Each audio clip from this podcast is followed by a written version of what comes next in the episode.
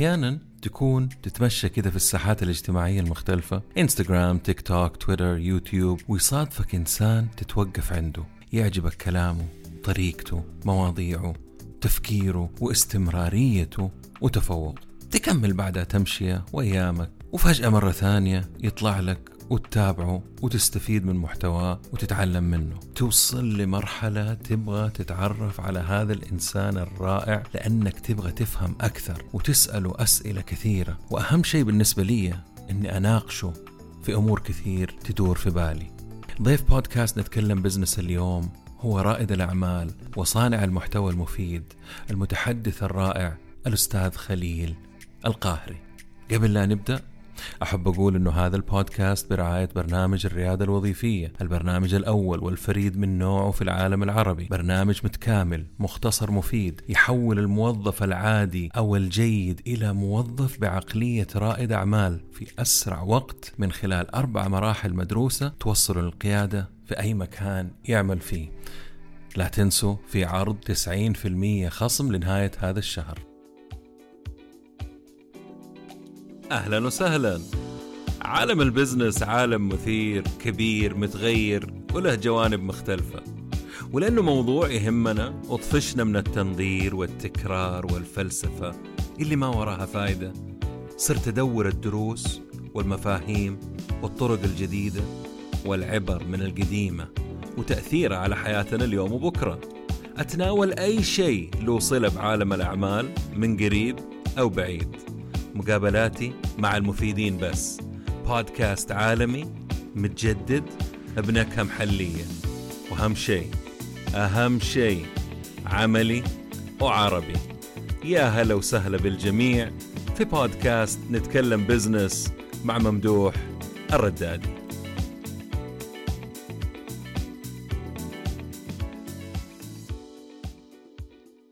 يا هلا وسهلا بأخوي وصديقي خليل كيف حالك؟ طيب إن شاء الله. خير الحمد لله الله يسلمك. هلا وسهلا هلا وسهلا. يا أخي من زمان أنا المفروض أسوي معاك بودكاست ولا كيف؟ يقولون كل تأخيرة خيرة. إي والله كل تأخيرة في اخيره طيب آه أنا قريت يعني من هنا ومن هنا إنه بدأ أنا معلش اليوم يعني عارف المستمعين يقعدوا يقولوا لي لا تطول في الأشياء الشخصية وما أدري إيش فقعدت أتحسن مع الوقت فحدخل في الموضوع على طول. قريت إنه في بدايتك كانت آه، جميلة في بنك كبير وبعد كم بنك يعني تحركت أبغاك تعطينا فكرة عن حياتك الوظيفية وكيف ضافت لك في حياتك اليوم؟ يعني أنت خذ راحتك تفضل. هي في قبل البنك موقف يمكن يعتبر موقف ظريف. في وقتها أنا دخلت الجامعة كان مجموعي زين فتعرف مجموعك زين لازم تدخل جامعة. فأنا ما كنت حاب موضوع الجامعة بس غصب أبوي لا لازم إنسان لازم يدش جامعة عشان يحصل وظيفة أحسن يعني الطريقة التقليدية. فكان حلمي إني أشتغل في جيان سوبر ماركت. كان أول hyper سوبر ماركت يفتح في البحرين. من جدك؟ والله العظيم تخيل الحين لما أتذكر يعني أضحك على روحي جزء وبعدين الجزء الثاني أقول لا زين يعني لأن استفدت من التجربة. فدخلت الجامعة وتعمدت إني أسقط عشان خلاص أبوي يشوف إنه ما في حل فأنت إنسان فاشل روح سوي اللي بتسوي. وهذا ما حصل يعني. دخلت الجامعة سنة ما أحضر امتحانات وهذا الكلام قاعد قاعد اقوله لا أحد يسويه بس يعني أقول تجربة على أساس الواحد يشوف شلون الدنيا وشلون الواحد يشوف الفرص. المهم إني سويتها واشتغلت في جيان.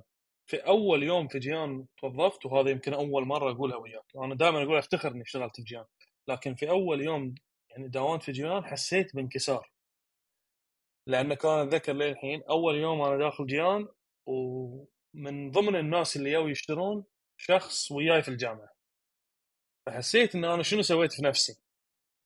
المهم في بس على أساس لا أكسر نفسي يعني قدام الناس إن أنا حققت حلمي يعني. ف بديت اكون علاقات ويا أغلبية ال clients اليوم. واحد منهم يشتغل في بنك ما كنت أعرفه عدل بس إي وايد. فصار بيننا كلام وايد ونتناقش في اقتصاد في سياسة في مواضيع. فقال يا أخي أنت تفهم ليش تشتغل هني يعني؟ طبعا مو استنقاصا ابدا في أي واحد يشتغل في شغف بالعكس هذا شيء زين. بس تعرف الصورة المجتمعية إن أنت تفهم المفروض ما تشتغل تشتغل في مكان أحسن. قلت له لا هذا حلمي. فضحك يعني حلمك تشتغل هني ليش يعني؟ قلت له أنا كنت أتمنى هذا. فقال لي أنا- okay أنا- ال CV. أنا بس بس بوقفك هنا ليش أنا ضحكت في البداية؟ لأنه أول مرة في حياتي أنا أعشق ال supermarkets والأشياء هذه بس أول مرة أتكلم مع شخص يقول لي أنا كان حلمي إني أنا أشتغل في super store زي كذا. ليش؟ ليش إني يعني؟ حققت حلمي يعني. إيوه حققت حلمك بس ليش؟ إيش السبب يعني؟ أنا أحب دائما أعرف إيش الأسباب. هو شغلتين. الأولى إحنا ما كان عندنا في البحرين شيء اسمه super hyper سوبر ماركت في بقالات. فهذه كانت الأولى إنك تشوف شيء كذي giant شيء كبير شيء كنت تشوفه بس في الأفلام وهاي السبب الثاني. الأفلام الأمريكية وايد يراون ال warehouses وطريقه ال warehouse هذا ما كان موجود في البحرين.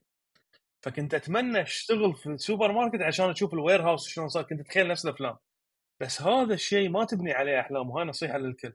يعني الشباب إنك تطالع شيء في فيلم أو تيك توك واحد يطلع له فيديو يصير مشهور فتقول أوه هاي حلم حياتي راح أسوي نفسه أنت قاعد تك- ترتكب أكبر جريمة في حق نفسك لأن أنت ما جربت حتى تكتشف شنو الشيء اللي فعلا يستحق إني أقول عنه حلم. مو فيديو ولا فيلم ولا ما شنو هو يقرر إنه هاي حلم حياتك. الصدفة صارت وايد زينة إن هذا الشخص طرشت له CV مالي كلموني تعال مقابلة في ستاندرد شارتر بنك رحت. ستاندرد شارتر أقدم بنك في البحرين. فأتذكر للحين دخلت المقابلة فسألوني أسئلة وايد عن البنوك أنا ما كنت أعرف ولا شيء مع العلم إن أبوي يشتغل في البنك بس ما تعبت روحي كل هالسنين إني أقعد وياه وأتعلم منه. فسألني تعرف أنت دائما إذا ما يخصنا الموضوع ما يهمنا عادي. يعني أنا عايش واحد بنكر فوق ال 20 سنة ما تعبت روحي أتعلم منه أي شيء. فسألني أسئلة وايد. مو مو اهتمامي. فسأل سأل كل سؤال سأله أقول له ما أعرف. فبعدين آخر شيء قال لي إذا ما تعرف كل الأسئلة ليش مقدم على بنك؟ فأنا حسيت نوع الإهانة. قلت له أنا ما أعرف ولا شيء من اللي تقوله بس تأكد إن كل اللي بتقابلهم عقبي أنا الوحيد اللي بتقول لي الشغلة مرة واحدة ما بترد تعيدها مرة ثانية.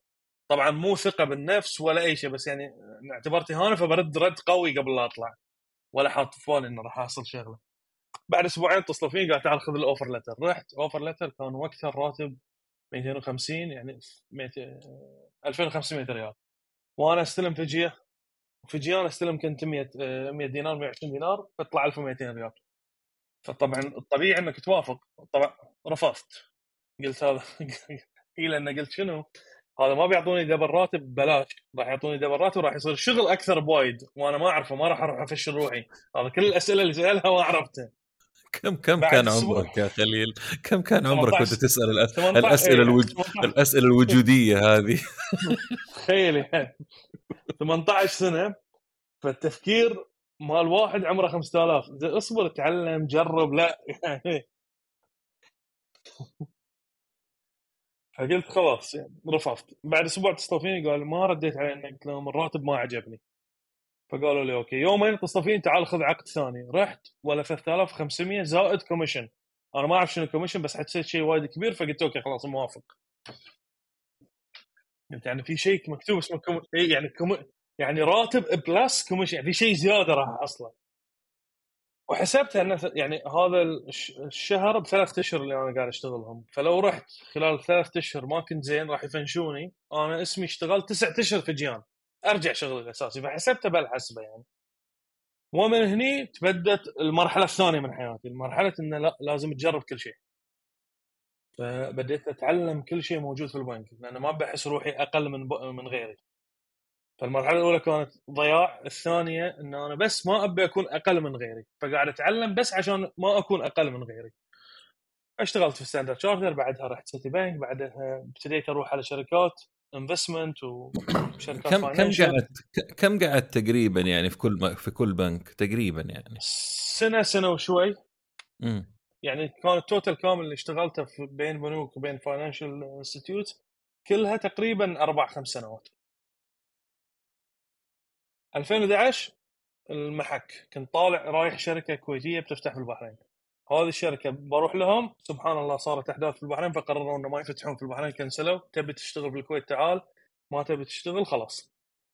يعني إحنا هاي الشركة ما راح تفتح في البحرين. فهذا دليلك ان أنا وايد نحس يعني نحست نحست الشركة. وتوه كان صاير عندي ولد.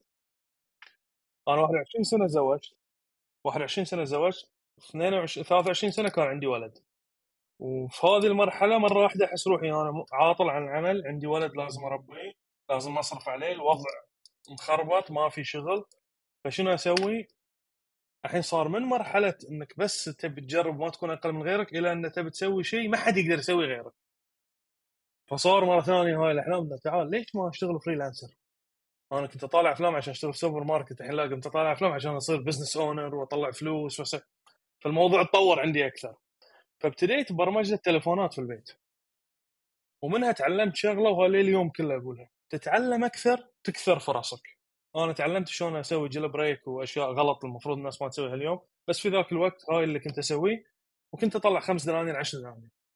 وفي نفس الوقت طبعا ما قلت لك وقت البنك عشان بعد لا أحس روحي أقل من غيري رحت الجامعة فكملت جامعة وخذيت ماستر. فالحين أنا عندي ماستر و... وقاعد أسوي jailbreak ليش ما أستفيد من اللي درسته؟ وابتدي أسوي business business plan وابتدي اتعلم شلون يسوون website وشلون يسوون social media توها طالعة 2012 2013 تو البداية اتذكر إن الناس هابين إعلانات و social media وغيره. فصار كل ما أتعلم أكثر في هال field كل ما راح أقدر أقدم خدمات أكثر فكل ما راح أطلع فلوس أكثر. هذه هذه التصور.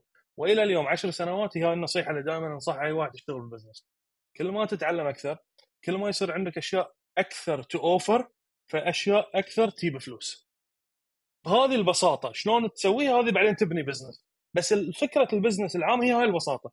انسوا موضوع إنه والله فلان طلع فلوس فخله أروح أسوي نفسه أو واحد يسوي له كم دينار أو كم ريال ويطلع لي فيديو وتعالوا سووا نفسي أنتم راح تربحون. الموضوع مو بهالطريقه موضوع أنت تعلمت فاليوم هذه الأشياء اللي عندك مهارات قاعد تحولها لفلوس. فأنصح الناس تروح تتعلم مو تقلده يا سلام عليك يا سلام. إحنا حنوصل عندي جايك على هذه النقطة يعني ما شاء الله عليك. يعني أنت تقدر تقول إنه مشيت مع الرياح. أنت ما عندك خطة مدروسة ولا مرسومة لكن حاولت إنك أنت تشوف أنا إيش عندي؟ إمكانيات بسيطة كبيرة مختلفة ولعبت على هذا الوتر ومشيت. معك صح؟ صح. وفي هذه المشي أنت ويا الرياح بس تحاول إنك توقف يعني الرياح ما تدزك يعني تقدر تثبت تقدر تمشي ويا الرياح بس مو اللي إحنا نقول بالتعبير انها تنفلت أو تنق... ما أعرف إيه. لا أنت أوكي صح تمشي ويا الرياح بس عندك هالقوة. نفس اللي يمشي ويا الموجة بس يقدر يسبح. ما راح يغرق. هي هذه. فأنا كنت أحاول أزيد من مهاراتي وأمشي ويا الفلو ودائما حتى أنا زوجتي شريكتي في الشركة بعد. فدائما تقول لي هي وايد تخطط وأنا وايد أمشي على البركة. فتقول ما يصير كل الشغل على البركة. أقول لها مو بس بركة. البركة أكيد كل واحد يبي البركه بس أنا أحاول أزيد من مهاراتي. حتى لما تجي الفرصه وألقطها الناس تشوفها بركة بس أنا قاعد أشوف الفرص لأن أنا قاعد أعلم روحي أكثر. مو لأني أذكى من الناس. يا سلام عليك. يا سلام. يا سلام. والله حكمة. طيب بعد حياة البنوك okay؟ أنت أسست أول كيان تجاري لك. كلمنا عنه وليش على فكرة كنت مهتم بالعلامات التجارية؟ ما أدري العلامات التجارية تقصد ال brands وهل تقصد يعني آه okay. ليش كنت مهتم فيها؟ وكلمني عن أول آه، مشروع لك. تفضل. ال branding أو هي البدايه صارت إن أنا بحول هاي الشغل ال freelancing اللي قاعد أسويه في البيت إلى إنه يكون لا شركة اليوم. فأول شيء راح أسويه دراستي. دراستي كانت أيامها كنت يعني الماستر مالي كان في cost of quality management فكنت أبي أفتح شركة استشارات في ال quality يوم رحت بطلع السجل قالوا لي شهادتك للحين ما تصدقت فما تقدر تطلع استشارات. فشنو اللي الأشياء اللي أقدر أسويها؟ كان دعاية وإعلان تصميم مواقع تصميم شعارات. أنا هال field ما أفهم فيه كلش.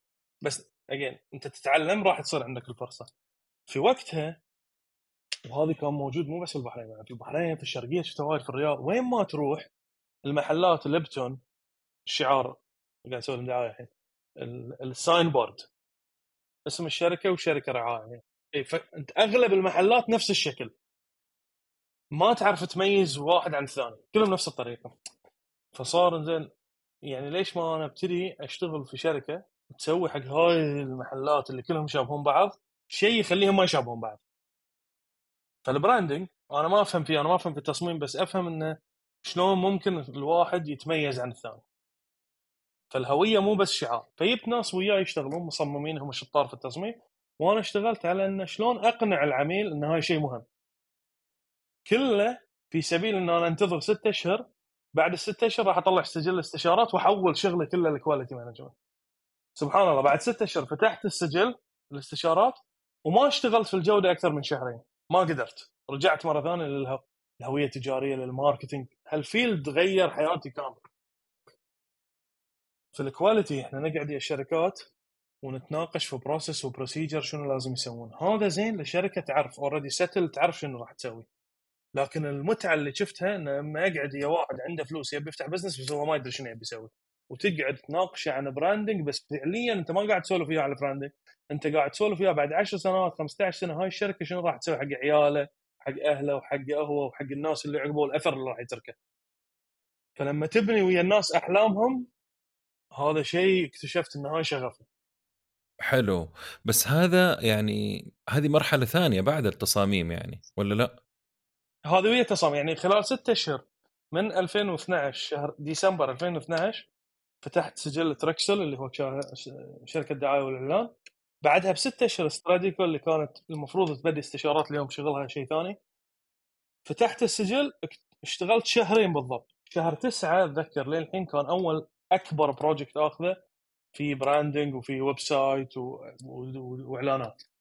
هذا اللي خلاني إن أنا ما برجع لل quality مو هذا ال field اللي أبي. صح دراستي صح حبيت دراسة ال quality ولليوم أنا مستفيد وايد من ال quality management بس اللي أنا أحب اني اقعد ويا business owners يتناقشون عن أحلامهم وشلون شركتهم راح تصير top وشلون راح يبيعون أكثر ويسوون branches أكثر.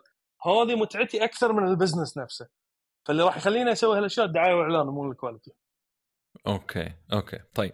لما والله مرة مرة معجب بال... بال... بالرحلة حقتك هذه تفكرني ب... بال... بالتخبط اللي أنا عملته في حياتي. في يوم من الأيام حنحكي لك هو بس شوف آه يعني أنت دخلت في في, في موضوع ال branding وطالما دخلت في هذا الموضوع توسعت عندك الأفكار لأنه أنت عشان تسوي branding لأي جهة أنت لازم تفهم هو إيش يبغى وفين يبغى يروح وكيف يبغى يتميز. فلما تقول إنك أنت تساعد الشركات وتنبسط لما تشتغل معاهم آه، تساعدهم في النمو والتوسع إيش هي الآلية أو إيش المقصود هنا؟ يعني مثلا أنا عندي business إيش الطريقة اللي أنا أجيك لخليل أقول لك أنا محتاج خدمة يعني أبغاك تساعدني يعني كيف ومتى أحتاج خدماتك أنا؟ واحد عنده business أو يفكر في business أعطيني فكرة بس. يعني أقول لك الحين بعد عشر سنوات اليوم أنا شغلي أكثر في ال digital marketing جزء منه ال branding بس الجزء الأكبر digital marketing الشركات اليوم كلها تبي تبيع أكثر تطلع فلوس أكثر. لما أقعد ويا client أول سؤال أسأله أنت ليش تبي تطلع فلوس؟ الكلاينت اللي كل تفكيره إن أنا بس أبي أسوي فلوس أبي أخذ فلوس من الناس هذا ما يطلع فلوس. يعني في عشر سنوات رحلة هاي اللي اكتشفته. ال client اللي يقول لك أبي أغير أبي الناس تستفيد وفعليا قاعد يقولها مو بس كلام. أبي الناس تستفيد أبي أغير شيء موجود في السوق أبي أغير عادات عند الناس. هالنوعية من ال entrepreneurs هم اللي يطلعون فلوس هم اللي أقدر اشتغل وياهم. هذه المرحلة الأولى إن أنا فاهم هو بالضبط وين يبي يروح. معناته فاهم الرحلة إنه مو شيء حط دينارين إعلانات وتحصل ثلاثة الموضوع مو بهالطريقة. موضوع إنك أنت تبني awareness عن الهوية مالتك الناس تكون فاهمة وواعيه شنو ال brand شنو اللي قاعد تقدمه. المرحلة الثانية نبدي نحط offerات نشوف ردة فعل الناس بعد ردة فعل الناس شنو ال offer الأحسن ونبدي نسوي development حق ال product نفسه. وهذا اللي مفقود في أغلبية شركات الدعايه الدعايه والاعلان يمكن أنا بقول سر اللي يخلينا إحنا نتميز في هالمجال. أغلبية الشركات يروح يناقش ال campaign نفسه الإعلانات اللي راح يسويها طريقتها تصميم الإعلان. ما يناقش إن أنا شلون أطور من ال offer اللي أنت قاعد تقدمه شلون أطور من المنتج مالك المنتج مالك شنو راح يسوي؟ لأن أغلبيتهم بس اشتغلوا marketing ما اشتغلوا في business development هذا ساعدني البنوك أيام ما كنت أشتغل في البنك وأفهم منو اللي يعطونا البنك تسهيلات ومنو اللي ما يعطونا شنو اللي يدور يدور البنك. عشان يكون ال credit أو مكانته الائتمانية أكثر فيعطونا فلوس. شنو اللي يدورونه sustainable في ال business الشيء الثاني ال quality فادني شلون أفهم ال process وال procedure هالشركه قاعد تشتغل عدل ولا بس بالبركة؟ طيب فاهمة هي إيش قاعد تسوي. طب خليني كذا بس معليش أعتبرني أنا مثلا آه، عميل بيسألك. يعني أنت من خلال تجربتك في البنك والمعلومات الثانية والمجالات اللي اشتغلت فيها بديت تشوف إنه في فرق كبير بين التاجر اللي بس يبغى أرباح أو شخص يبغى يدخل السوق يبغى يسوي يبغى يبيع يبيع بس والشخص الثاني هذا رقم واحد اللي يبغى يغير معناته عنده رؤية عنده شيء آه، أكبر من الربح السريع زي ما يقولوا. ومن خلال شغلك في البنك أنا بس بعمل recap يعني الكلام. من خلال شغلك في البنك قدرت تعرف مين هي الجهات اللي البنوك تحبها وتعطيها ائتمان وتعطيها فلوس وتعطيها بناء على ال business model حقهم ولا لا؟ هذا هذا يعني اختصار ال... okay. صحيح. طيب طيب وفي خلال العشر سنوات هذه فعلا أنت شفت الناس اللي اللي يبغوا يبنوا brand awareness يبغوا يعني brand خلينا بالعربي نجيبها brand awareness يعني يعرفوا الهوية الناس يعرفوا إيش إيش اللي أنا بقدمه. آه، هذول تفوقوا على الثانيين اللي يخبط ويمشي بسرعة؟ 100% أنا أقول لك شغلة. تتذكر يمكن آه، أكيد ال spinner هاي الثلاثة اللي يفترون. تذكرهم؟ إي طبعا أكيد طبعا. اشتريت منه كثير لبنتي وكذا. إي.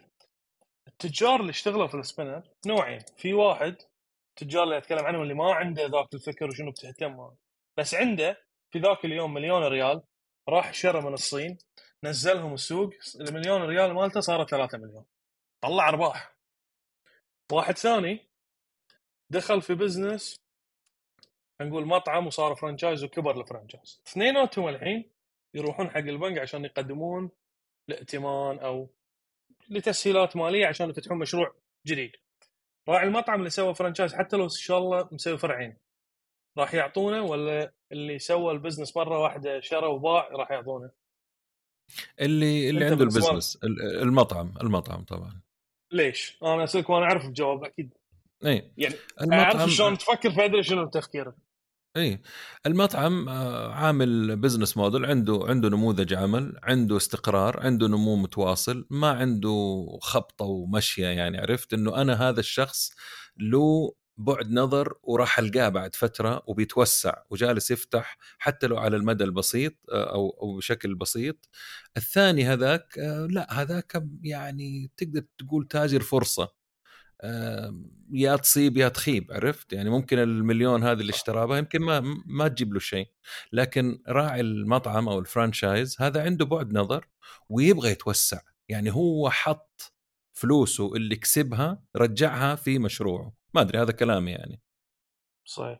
معناته ممدوح صاحب البنك ما قاعد يستثمر في الفلوس نفسها أو في ال business اللي قاعد يسوي فلوس قاعد يستثمر في خبرة في أفكار في تجربة. يمكن هذا الشيء اللي مسك يعني وايد الناس تضيعه خصوصا اللي بيجون يفتحون business. دائما يفكر يلا أنا بدفع الكثر بطلع فلوس. ما يفكر إن هذه مثل ما قلت ال risk مالها عالي ممكن تربح فيها. بس هذا مو sustainable مو ثابت. هذا ممكن في ثانية يروح. بس اللي يشتغل وي... وعنده تجربة ويتعلم ويزيد من مهاراته حتى لو فشل في مشروع يرجع في ثاني في ثالث رابع. لهذا السبب لو اليوم أي واحد يروح يسوي search عن top 10 المليونيرية اللي في العالم ال entrepreneurs راح يكتشف إن العشرة أو العشرين أو ال100 top 100 كلهم فشلوا في أول مشروع نجحوا في الثاني أو الثالث أو الرابع في بعضهم حتى في العاشر. صحيح صحيح. هي هذه اللي اللي بتنقل الإنسان غالبا في حياة أي إنسان تاجر أو غير تاجر الأخطاء أو الأشياء الإخفاقات اللي عنده دروس. وبالنسبة لل business هذا شخص عنده يعني عنده نفس طويل. يعني ما هو sprint التجارة ما هي ريادة الأعمال عفوا. هذه حنتكلم فيها بعد شوية. فعلا كلام سليم. البنك يستثمر والمستثمرين اليوم يستثمروا في الأفكار في الناس في اللي اللي يحسوا إنه والله هذا الشيء ممكن يكبر. آه والشخص أنا دائما أقول لهم إنه إذا أنت ما استثمرت في نفسك في فكرتك أنا ليش أستثمر فيك؟ أي واحد عنده فكرة. دائما تلقى يا خليل. الناس تجي يقول لك أنا عندي فكرة وبدور على استثمار. طب أنت إيش عملت؟ آه لا أبغى استثمار. أنت إيش عملت؟ أنا شايف ما شاء الله عندك بي إم جديد موديل جديد. متى اشتريتها؟ قبل شهر. طيب وال business؟ لا هذه فلوس المستثمر. فهمت قصدي؟ إيه إيه. وايد للأسف. طيب أنا ما أحب ال- يعني البودكاست يكون كذا سين جيم سين جيم بس أنا أحب أنط كذا في الأسئلة. أنا أتابعك من زمان.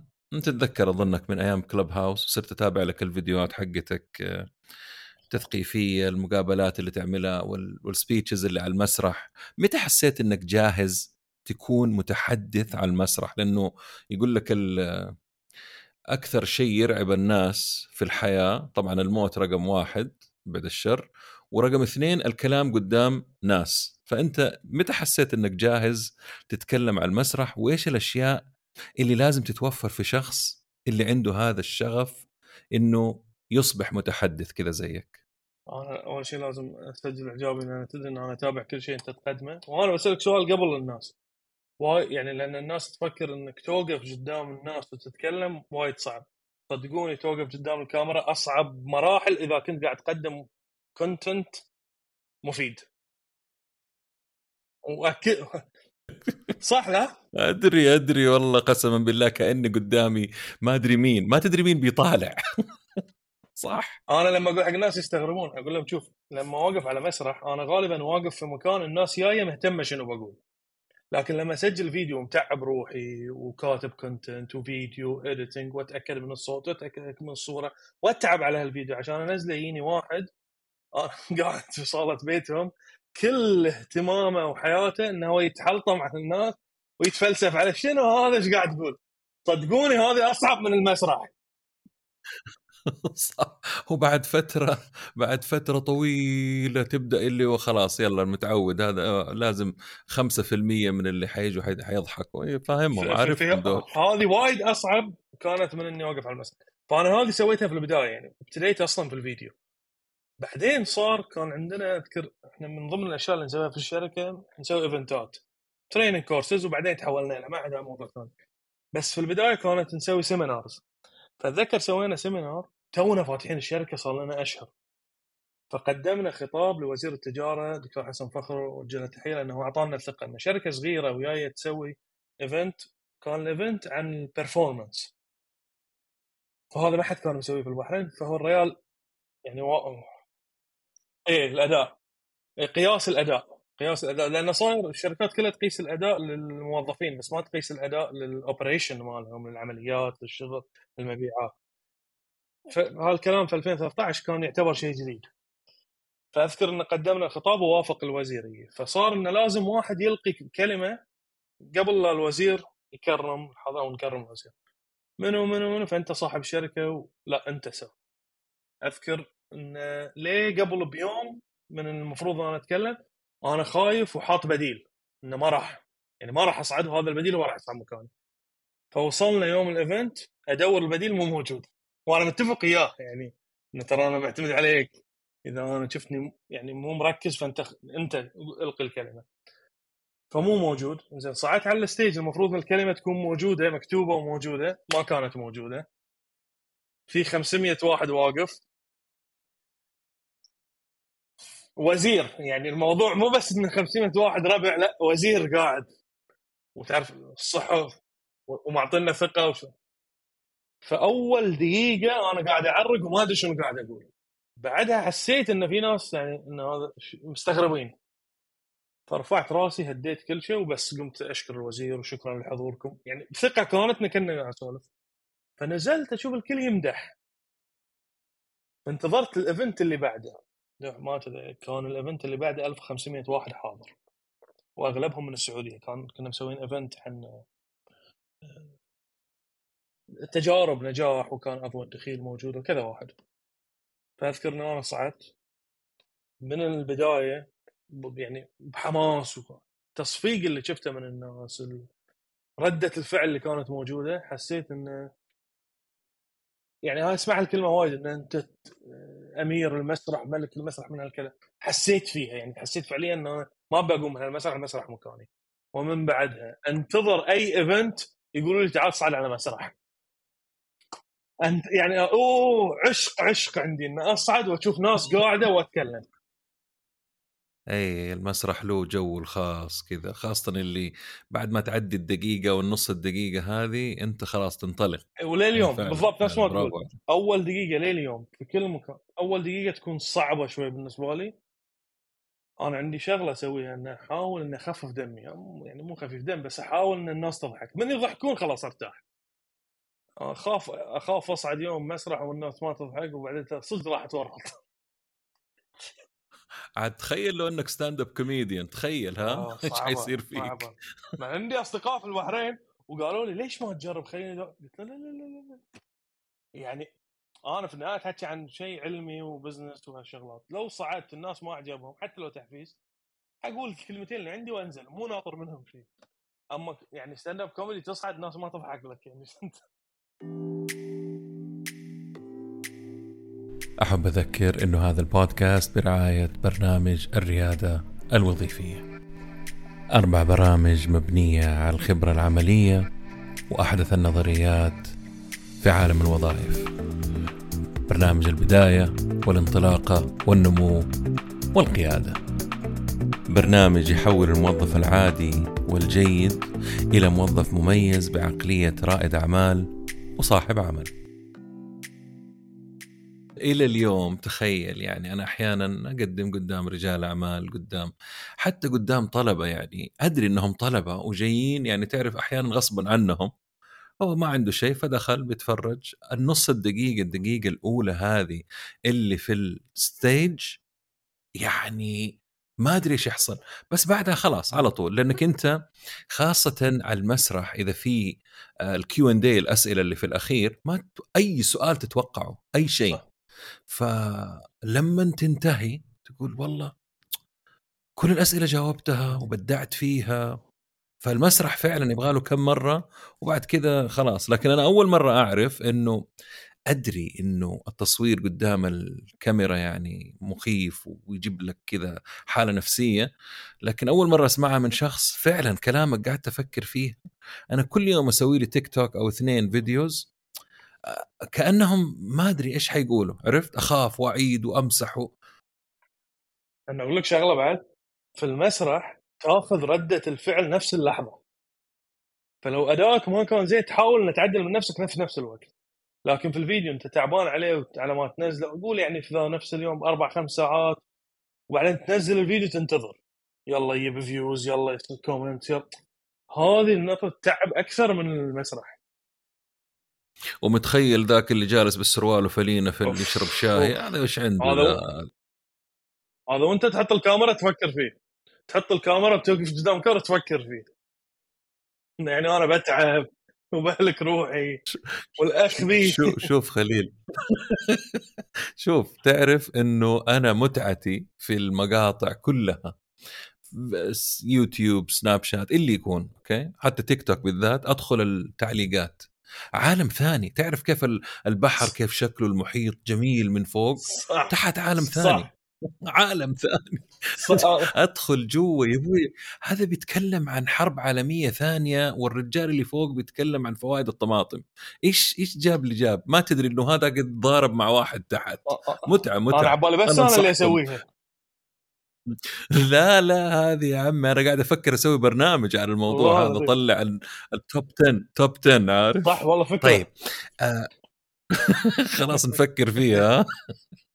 طيب كلمني عن ستراديكو اسمها ستراديكو. اسم الشركة ولا؟ إيه، أي إيش هذه؟ ستراديكو اللي بدت شركة استشارات لل quality بعدها بسنة وشوي أذكر جتنا فرصة من بنك من البنوك كلمنا إن تسوون دورات في ال quality إحنا ما نسوي دورات بس يعني اي يلا فرصة وياي ونسوي دورات. ودخلت عالم ال training. يعني أتذكر أنا عندي شهادة دارس وهذا فالموضوع راح أشرح. حبيت ال training من هذه وبعدها قررت إن استراديكو تكون شركة استشارات وتدريب. فابتدينا دشينا في عالم التدريب من 2013 استراديكو اشتغلت في الاستشارات التدريب إلى 2016 2016 فتحنا معهد تدريب. يتملكه استراديكو نفسها اسمه تدريب هاب آه sorry. إبداع هاب بعدين صار اونلاين تدريب هاب إبداع هاب كانت أول معهد يفتح دورات اللي فيه بس لل entrepreneurs فسوينا دورة لرواد الأعمال اسمها Business Clinic وكانت النقله النوعية بالنسبة لنا يعني الدوره حضرها أكثر من 250 رواد اعمال في البحرين. ولما اتكلم في البحرين تعرف حجم السوق وهذا فأنت 250 يعتبر huge number يعني في سنة. والدورة كانت لمدة والدورة مو يعني مو يومين ثلاث لا الدورة كانت لمدة سنة كل سنة آه sorry كل شهر خمسة أيام. فرائد الأعمال تخيل اللي وياك من بداية سنة لنهايتها. فأنت تشوفه من أول ما يبتدي ال business وهو تو بادي إلى أن تخلص الدورة واللي ما شاء الله صار عنده branch ين واللي قاعد يطلع أرباح واللي تس... والله صار مشاكل وعدلهم. 250 قصة يعني شيء شيء أعتقد هذه السنة اللي تعلمتها فيها.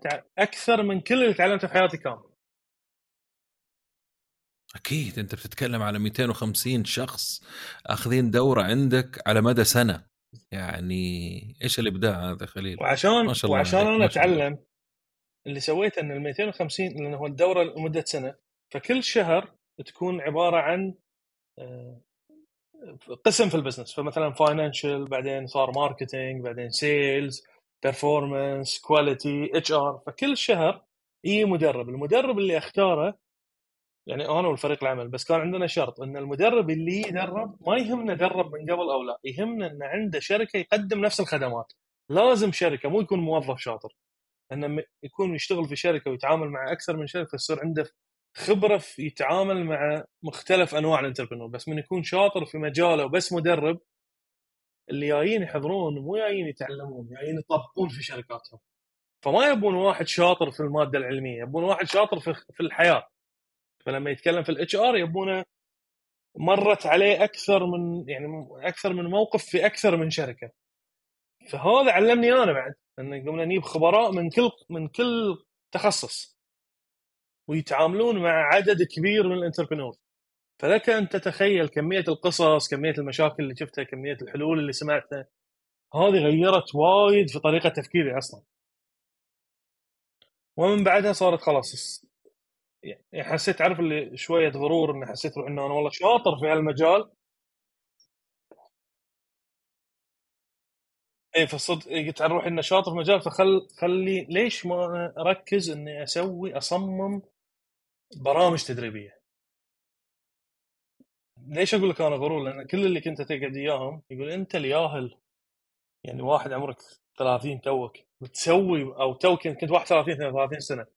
يعني هذا الحكي قبل خمس سنوات ست سنوات الحين 37 فأي واحد اقعد وياه أعتبر بالنسبة له ياهل لأن أنا اللي اقعد وياهم أعمارهم تعرف خصوصا اللي يسوون برامج تدريبية واللي في في في قطاع التدريب. تتكلم عن ناس أعمارهم ما شاء الله في ال 55 60 وأزيد.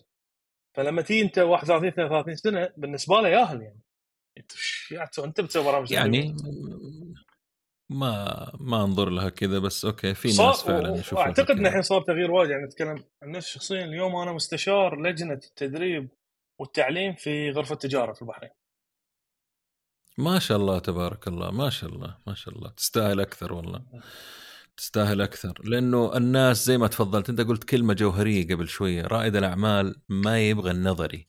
أعطيني من واقع تجربتك. أعطيني أشياء حصلت. هذه نفس فكرة اللي اللي يخلص جامعة ويحضر ماستر على طول. فرق بينه كبير بين اللي يخلص الجامعة ويروح يشتغل له خمسة عشر سنين وبعدين يحضر الماستر. لما أنت تروح تحضر الماستر أنت عندك قصص من شغلك عندك أشياء عندك خبرة متراكمة وحتقابل ناس نفس الشيء. فتخيل الماستر هذا مقابل الماستر الثاني. نفس الشيء في الكلام اللي أنت قاعد تقوله. رواد الأعمال يبغوا هذه الأشياء. برافو عليك. طيب طالما تكلمنا عن عن رواد الأعمال خليل ريادة الأعمال يعني أصبح الكلام فيها أنا أتكلم عن نفسي ها؟ آه، أصبح الكلام فيها ثقيل مكرر. خلينا نتكلم شوية في في ريادة الأعمال. يعني في السعودية المنطقة العربية آه، مستقبله النجاح إيش ينقصنا في المشاريع وكذا. أنت إيش رأيك في ساحة ريادة الأعمال؟ إحنا عندنا فرق جوهري بين بين ريادة الأعمال في البحرين وريادة الأعمال في السعودية. يعني بحكم إن أنا عندي شركة هني وهني قاعد أشوفها أوضح. رياده البحرين رياده الأعمال في البحرين رائد الأعمال يشتغل ما يحصل مستثمرين. إحنا ما عندنا قليل فكرة الاستثمار توها بادية في البحرين. تو عندنا برنامجين ثلاث قاعد يهتمون. بس قبل ثلاث أربع سنين أو لا مو أربع سنين قبل سنتين ما كان في يعني أنت كرائد أعمال في البحرين عندك الحل الوحيد عشان تمول مشروعك إنك تروح البنك. والبنك يتعامل وياك معاملة موظف ياخذ قرض. ما أنا شغل في ال business ماله. يجيب لي ضامن يجيب لي تشيكات فرا فدائما تشوف رائد الاعمال في البحرين يبدي مفلس ويدور فكرة مشروع ما تكلف فلوس وايد. على العكس بالضبط. على العكس السعودية. السعودية يبدي المشروع على طول في ما شاء الله كمية برامج موجودة تقدم تمويل وتعطيك باربع خمسة أيام شهر تروح تقعد ويا رواد أعمال تسمع منهم. بس ما في تجربة يعني في في حكي. ويعطونك مبلغ محترم وروح اشتغل. فتشوف turnover مال الخسائر وايد. طبعا طبيعي في ريادة الأعمال بس أعتقد نحتاج شيء بين هالاثنين. يعني أنا قبل لا أعطي رائد الأعمال هالكثر فلوس أقول له روح ابتدي. لازم يمر في مرحلة مو مجرد تدريب نظري. سوي لي prototype على مشروعك حتى لو صغير روح اشتغل. أكيد شايف فيلم The Intern صح؟ The Internship أو شيء كذي مال جوجل شفت إيه؟ لا مو مال دينيرو مال مال جوجل. The Internship مال The Intern ذاك اسمه. اللي يروحون يشتغلون في جوجل في نهاية في نهاية الفيلم يروحون يعطونهم product ويقول له روح بيعه. فالناس هي تروح تشتغل وتبيع. تشوفهم بعدين يكونون جاهزين حق الشغل. إحنا اليوم لو تمسك رائد اعمال من رواد الأعمال الموجودين وتقول له بيعني المنتج مالك ما يعرف. ما أقول لك كلهم بس وايد منهم ما يعرفون. بس يعرف انه بيجيب موظف يبيع بيجيب موظف يسوي marketing رائد الأعمال لازم يكون مجرب من كل شيء عشان يكون فاهم شلون ال business قاعد يمشي. أنا هاي وجهة نظري. شوف إي هو حكاية إنه منطقة وسطية بين كلام سليم جدا. لازم هو اللي حاصل عندنا هنا في السعودية على على قد ما أنت شايف من دعم وفي استثمارات مهولة جالسة على الخط تنتظر مشروع ويبغوا اليونيكورن الجاي وإلى آخره يعني أنت شايف؟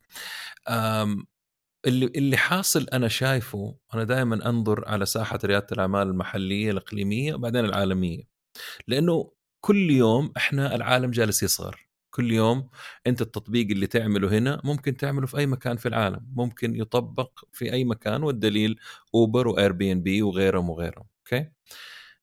اللي أنا زعلان منه أو متضايق منه حتى ما ما ماني زعلان آه ماني شايف على قدر احتمال إنه بعد سنتين لأنه كثير دخلوا فهموا اللعبة وفهموا كيف إيش المطلوب في السوق ماني شايف الإبداع اللي يخليك تورد أفكارك للخارج. يعني تيجي تلاقي مثلا أوكي التطبيقات حقت الأكل ضربت ضربة جامدة ويسمعوا إنه والله في لسه مجال سوي تطبيق أكل.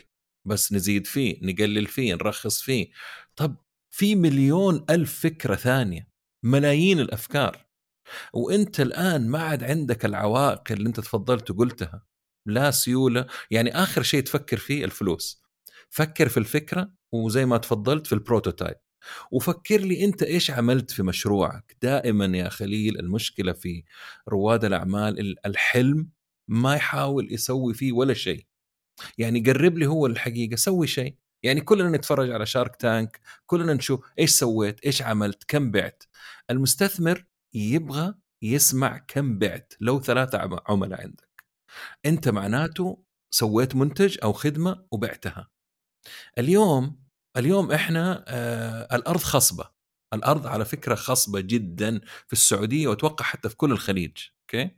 لأنه ما عاد في ال boundaries حقت الجغرافيا أنت ما عجبتك المنطقة اللي فيها روح سوي في منطقة ثانية. المستثمرين جاهزين. بس أنت إيش عملت؟ أنت إيش رأيك يعني؟ ما تشوف إنه الأفكار ما في شيء إبداع طالع كله يا أكل يا نقل. ماني عارف. مثل ما قلت مثل ما تفضلت يوم صار وايد سهل إنك تفتح مشروع في أي دولة في الخليج يعني الموضوع صار وايد سهل. أنا فتحت سجل في السعودية في خلال يومين. في الكويت الحين مع التغييرات الجديده ما طول ثلاث أربع أيام. فالموضوع صار سهل إنك تفتح مشاريع في أي مكان. فموضوع إنه والله أنا في ديرتي ما في فرص هذه انتهت. نيجي لنفس المشكلة اللي تفضلت فيها. الكل يبي يسوي مشروع آه، يصير next سوق dot com أو ال next طلبات. ما أنا يعني قليل تشوف رائد أعمال يقول والله أنا بسوي مشروع يطلع 100 ألف ريال في الشهر. بس بس sustainable يعني. إنه شهريا يطلع 100 ألف ريال. لا اللي قاعد أشوفهم كلهم يبون يبيعون يسوون مشاريع تسوي مليار ريال ويبيعونها بعدين ويصيرون multi-millionaire. وهذه أعتقد يعني الطامة الكبرى عندنا حاليا إن الكل يبي يصير multi-millionaire.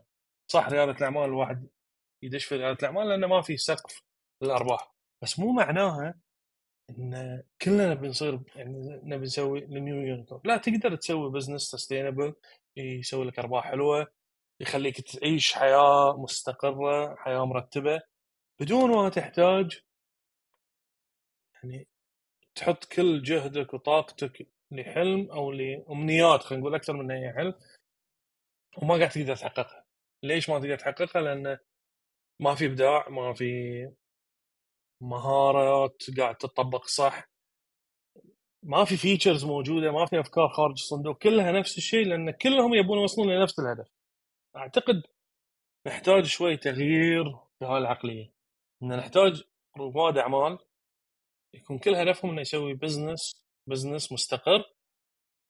عشان لا نشرد الناس من ريادة الأعمال. أنت تشوف وايد ناس الحين يخافون يدشون ريادة الأعمال. أنا أقول لك أوه بتفلس وبتخسر. طبعا طبعا طبعا. شيء أكيد يعني خاصة إنه الأرقام واضحة يعني من كل عشرة تسعة تفشل. بس هل هل كلمة رائد أعمال هي المشكلة؟ يعني ليش أنا ما أكون تاجر؟ ليش ما أفتح تجارة مثلا تجارة صح. إلكترونية صح مو شرط أكون رائد أعمال يعني يعني اليوم اليوم أنت بدون مبالغة خليل أنا وأنت وطفلة صغيرة عمرها 12 11 15 اللي هو نقدر نفتح متجر إلكتروني أنا أقدر أبسط حاجة أسويها أفتح متجر من أي من الشركات هذه اللي موجودة وأحط ثلاثة أربع قطع وأبيع وأسوي فلوس الفكر الفكر لابد يكون تنويع مصادر الدخل ويكون عندك عدة مصادر دخل. هذا رقم واحد. يعني ضبط أمورك المالية التدفق النقدي حقك. أما بالنسبة لريادة الأعمال أنت عشان تجيب مشروع جديد خارق ديسربتيف يعني اضطرابي لازم تشتغل عليه شغل جامد وعندك أيادي كثير معاك. إحنا عندنا أنا أعطيك واحد مثال بس. شوف برا. أنت تعرف المشاريع هذه اللي هي الاشتراك اللي كل واحد يشترك يحط 5 ريال 10 ريال ناسي اسمها كثير اللي اللي تدعمهم أنت. ال crowd اللي ال crowd. اللي واحد يجيب فكرة ويبغى ال crowd fun... ال crowdfunding أيوه crowdfunding بالضبط crowdfunding إحنا ما عندنا عندنا بس أنت شايف شيء طالع منه؟ صدق تعرف ليش؟ هاي هاي لازم نتناقش فيها أكثر. ثقافة الكراود فندنج مو موجودة عندنا. ما في بس ما هي ماشية صح. ما هي ماشية صح لأنه أنت أول حاجة الثقة. يا أخي يا أخي أنا بقول لك حاجة. أنت تعرف إلى الآن جالسين في فكرة أنا عندي فكرة. طب قل لي إيش الفكرة؟ لا أخاف تسرقها. يا أبوي أنت ليش تبي تكلمني طيب؟ حسرق لك كل فكرة تجيني أنا؟ فاضي لك أنا؟ أنا مستشار. عرفت؟ كل ما يجي لا والله وقع لي NDA والله ماني موقع لك NDA أصلا أنت ما عندك فكرة. بعدين أوقع لهم أحيانا. هذه هي الفكرة. شكرا مع السلامة. لا عاد تجيني ثاني. ف الثقة في ال في ال شوف فكر الغربي لأنه زمان بدأوا فيها. ال crowdfunding أنت عندك فكرة. الكل يعجب بالفكرة فيشارك. مقابل المشاركة هذه أنت راح تعطيني prototype أول ما ينزل أو تعطيني أرباح أو تعطيني اي شيء. بالضبط هاي أقول لك الثقافة اللي موجودة. إحنا إحنا الناس يعني إحنا عندنا الناس اللي يبي يسوي crowd يعني اللي يبي يساهم في crowdfunding يبي أرباح من وراك. الفكرة مو بهالطريقة ما قاعد تتوصل للدول العربية بطريقة صح. crowdfunding واحد عنده منتج عنده خدمة راح يقدمها أنت راح تشتريها واحد عشان تدعمه اثنين عشان تحصل المنتج اول واحد. مو عشان تشارك أرباحه. انت تعرف إنه قلبوها مساهمات أسهم. اي بالضبط. أنت لك نسبة كذا وكذا غلط كذا ما هذا ما هو crowdfunding يا أخي. ما هو crowdfunding crowdfunding مساعدة إنجاح فكرة. وأنت مقابل أنت لازم تكون معجب بالفكرة. في يعني لما تدخل على مواقعهم تشوف أفكار روعة وتلاقي يقول لك والله جمعنا الآن 10000 دولار أو 150 ألف دولار. باقي لنا 50 ألف بس. وتقوم أنت تحط 100 دولار 200 دولار اللي يكون وتدعم. وتشوف وحتى الناس اللي اللي يدعم نفسهم. أنا كذا مرة أنا أتابع جانب. أشوف واحد منزل إن أنا ساهمت في هذا المشروع ككراود فاندنج يعني أنا ساهمت فيه. تلاقيه وايد proud إنه ساهم لأن هذا المشروع باكر عقبه إذا شاف النور وكبر وتوسع. فهو يحس روحه إنه جزء من نجاح المشروع. ما قاعد يدور أرباح. مو هذه الفكرة. هو في crowdfunding for equity بس. يعني هاي ترى قليل. الأغلب في أمريكا يسوون crowdfunding منها يشجعون الناس ومنها قاعد يحصل product ومو ببلاش يعني قاعد يدفع يحصل product إحنا أنا كان عندي نفس الفكرة حق محلات ال food truck أول ما فتحوا. كنت أقول يا جماعة أنت تبون تدعمونهم؟ نسوي نفس ال crowdfunding اليوم هذا ال food truck إحنا بندعمه. نروح كلنا ويا بعض في يوم واحد نشتري منه. وهو الفلوس راح تجيله سواء وزعتها على شهر شهرين أو رحت له كله في يوم واحد. بس لما تروح له في يوم واحد أنت سويت عنده سيولة. لما يصير عنده سيولة يقدر يشتغل في marketing أحسن يقدر يطور product أحسن فيتطور مشروعه. فهذه الطريقة نقدر ندعم فيها. في النهاية أنت قاعد تأخذ أكل. يعني مو ببلاش. هذه الثقافة تحتاج أكثر نشر. للأسف اللي سووا منصات في يعني العرب سووا منصات crowd ما عرفوا يوصلون الفكرة صح. ما وصلت صح وحتى أنا ما عاد صرت أسمع ناس يتكلموا عن ال crowdfunding حتى عندنا يعني مع إنه مرة مرة سوق كبير وضخم جدا ويساعد ناس كثير يعني في أفكار صغيرة ما تحتاج إلا مبالغ بسيطة ما حتروح تدور استثمار. تبغى ناس خلاص تعطيك المبلغ وتنزل ويلا وخذ المنتج وانتهينا. حلوة فكرة إنكم تدعموا ال food trucks لو تعرف كمية ال food trucks اللي أفلست عندنا في السعودية ما تتخيل. يا ما تعدي على منطقة تشوف بالعشرين فجأة للبيع في حراج dot com. يعني الهبة الهبة ما هي حلوة. إي الهبة ما هي حلوة. يا أخي أنت هذا food truck تسعر لي هو زي خمسة نجوم ليش؟ مثلا. ما في عندك أحد تروح تسأله همبرجر أدفع فيه 50 و40 ريال ومدري إيش. طب والمحلات هذه اللي هي ماكدونالدز ما هو ب 50 ريال. فتيجي في أشياء كثير غلط حصلت لكن إيش تسوي عاد؟ دائما دائما الموجة تغرق ناس كثير. واللي ينجو من الموجة هذا قلة. أنا أنا قاعد أشوف إنه بيقل العدد. زي ما تفضلت أنت بتقول الناس بدأت تخاف من ريادة الأعمال. لا ما تخافوا من ريادة الأعمال. أدرسوا الموضوع. ما في شيء ما في ريسك. كل الأشياء فيها خطر كلها نسب خطر. الأسهم أنت ممكن تكون مساهم صفر آه مخاطر عندك لو تركتها استثمار طويل الأجل. وممكن تكون خطر 100% إذا أنت مضارب. يعني شفت كيف؟ هي كذا نفس الشيء. فأبغى أسألك سؤال بس يعني يمكن تفيدني أنت. آه سوري أقاطعك بس أقاطعك. ما تعتقد إحنا ش... إحنا الشعوب نحب الإجراءات التصحيحية ما نحب الإجراءات الوقائية. وهذه حتى في حياتنا الشخصية يعني إحنا نروح المستشفى لما نمرض بس ما تلاقي واحد يروح المستشفى قبل لا يمرض يسوي فحص يتأكد إنه ما في شيء يتأكد إن شاء الله أموره في البزنس إحنا كذي. يعني أنت كعلم مستشار متى يجونك حق استشارات؟ بعد ما يجون العيد. أو أو, أو تلاقيه يكلمني مستحي. يا عمي تعال. جبت الخراب حق مالطة. تعال تعال نتكلم. أنا أتذكر كلمتك قبل سنة. لا بس أنا والله ما يلا. ويختفي. آه، إحنا بس بصراحة خلينا على الناحية الإيجابية. أنا مبسوط والله جدا جدا من الشباب الأيام هذه. والله العظيم يا إني شايف عقول وتفكير وكلام و business models وشباب ماسكين أعمالهم ما تتص... يعني القلة هذه بتخليني أنسى الهالة العظمى اللي سووا التخبيط زمان. أنت لا تنسى زمان أيام هبة ريادة الأعمال ناس تطلع المسرح يبغوا كل الناس ستيف جوبز أترك شغلك أشتغل في الجراج أترك الجامعة. هذول نفسهم اللي تكلموا ولا واحد موجود الآن في الساحة ولا واحد أنا أعرفهم بالاسم. أختفوا أختفوا تماما لأنه كلام فاضي. عارف اللي هم يقعدوا يلبسوا الناس في الحيط وبعدين يقول لك والله أنا مالي صلاح أنت أدرى أنت أدرى أنت قايل لي أترك الجامعة أنا صغير كنت. فسبحان الله. إي صح. هذول. طيب ما تلاحظ معلش أنا حرجع للنقطة هذه وأبغى أعرف أناقش أحد فيها. ما تلاحظ إنه ما في ولا مشروع عربي تقريبا راح للعالمية أو عدى شواطئنا ومحيطنا؟ ليش يا خليل؟ أعتقد السبب الأول لأنه العالم كله قاعد يجي منطقتنا. السيوله موجودة فالناس تفكر وين السيولة فأسوي مشروع على اساسها هذا أعتقد إحنا تركيزنا أكثر في الدول العربية.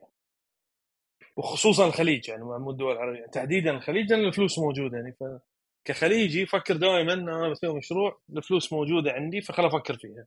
ما قاعد أفكر بنطاق عالمي الشيء الثاني أعتقد إن الرسالة نرجع لاول شيء أنت شنو الهدف؟ يعني لما تروح تبي تسوي مشروع عالمي مو- موضوعك ما يكون بس فلوس. لأن إذا بتفكر بس فلوس يعني أنا قاعد في البحر يعني أتكلم عن روحي. البحرين يمي السعودية والإمارات. أفكر في فلوس وين أروح؟ أمريكا. ليش يعني؟ بس لما تفكر إن عندك لا رسالة أكثر من إن هي بس موضوع فلوس هنا يكون عندك أسباب ثانية إنك تسوي مشروع آه إيوه طبعا أكيد الرسالة أنا أتفق معاك 100% أم يعني حتى حتى حكاية شوف أنا أعطيك مثال والمثال هذا يعني يمكن أول مرة أضرب المثال هذا. يوتيوب في أحد يقدر يناسب يناب ينافس يوتيوب؟ ما في. أقوى منصة فيديو في العالم. لا. كيف جات تيك توك هذه و... وبدأت تسحب البساط من تحتها؟ تيك توك ما جابوا شيء جديد. درسوا المستهلك.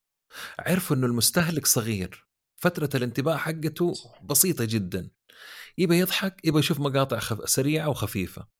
شوف اليوم تيك توك. أنا لسه اليوم كاتب في تويتر إنه لعبوا في الالجوريثمز حقتهم أو الخوارزمي خوارزميات حقتهم وبدأوا يبغوا الفيديوهات الأطول المفيدة هي اللي تنتشر أكثر.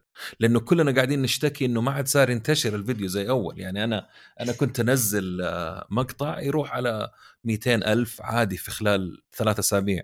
الآن ولا يعدي حتى ال 5000 فزي الفكرة هذه ما هي إبداعية 100% مبنية على فكرة كانت موجودة ولكن الآن في أحد في العالم ما يعرف تيك توك؟ ما في. ما في. إحنا كذا نبغى نبغى. نشوف فكرة تطلع من عندنا وممكن على فكرة ترى ال- الإبداع والتعليم والبعثات والتعليم في ريادة الأعمال أنا أعتقد لازم نركز في الابتكار في ال creativity نفسها نفس فكرة الابتكار كيف تبتكر كيف زي ما تفضلت أنت في البداية الفكر كيف أفكر آه الرسالة هذا أهم بكثير من إنه أنا والله أبغى أسوي لي مشروع بس تقول لي را- رائد أعمال وأطلع على المسرح واوريك ال business card أنا مدري إيش dot com لا هذا انتهى الزمن.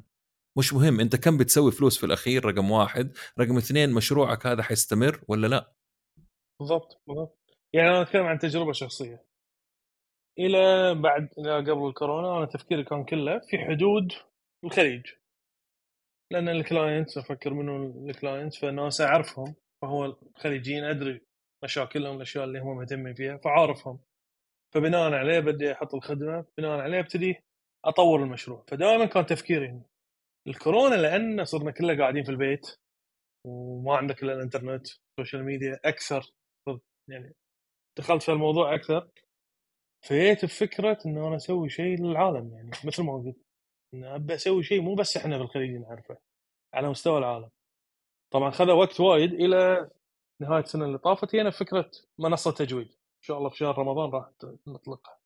منصة تجويد تعال إحنا ما عندنا ولا منصة تعلمك قرآن بطريقة Udemy و Coursera و Lynda موقع يعني منصة تدريبية صح؟ تدش فيديوهات مسجلة تحضرهم آه، ينحسب ال record مالك شنو تعلمت شنو سويت. ما عندنا شيء بهالطريقة اللي موجود آه، شيخ الفاضل الله يحفظهم قاعدين تدفع له فلوس يطالعك فيديو يشرح لك زين الناس اللي متعود على اليوتيوب متعود على تيك توك وإنستغرام. ما راح يرجع لطريقة أفتح كاميرا ويسولف وياي ما يبون هالشيء فابتديت أطور المشروع على أساس شيء عالمي. يوم بديت أطور المشروع تعال ليش أنا قاعد أركز على العرب؟ إحنا مليار و800 مليون مسلم. نسبة العرب فيه ما تطوف ال 250 300 مليون. الغالبية مو عرب. هذا اللي خلاني أفكر تعال خل أسوي شيء بلغات ثانية. فابتدينا نشتغل في مشروع إنه يكون في سبع ثمان لغات ونستهدف الناس. الصعوبة الحين قاعد أواجهها إن كل عقلية أو كل مجموعة أو كل فئة لازم أفهم بالضبط شلون مشاكلهم وشلون قاعد يطالعون المشكلة حتى plan ال marketing يكون لهم يناسب. أنا الشيء اللي راح يناسب مثلا في الصين أو في الهند ما راح يناسب العرب والعكس صحيح. الحين قاعد أعيش هذا الصعوبة بس يعني في النهاية الواحد يتعلم. بس مثل ما تقول صار عندي فكرة إنه لا أنا حدود الخليج مو كفاية بالنسبة لي. كلنا عندنا فكرة عظيمة. بس من كثر ما نفكر في الأفكار الثانية ننساها. أنت ما شاء الله عليك شفت الوقت اللي اخترته الموضوع اللي اخترته المادة اللي اخترتها. هذه فعلا تنفع تروح للعالمية. okay؟ على نفس ال... تبدأ تفكر okay عندنا القرآن التجويد الأشياء هذه طيب كمان نقدر نتكلم في الخطب. كيف تقدم خطبة تناسب الجيل الجديد؟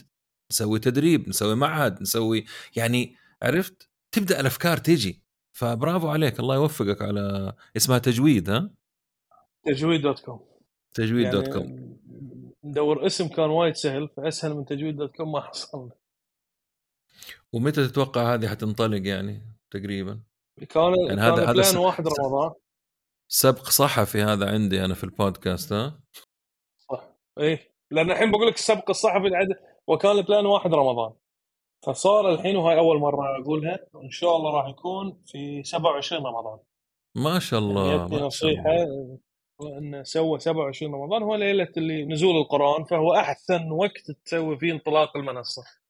يتخلص على بركة الله. فاعتمدنا تاريخ 27 بإذن الله.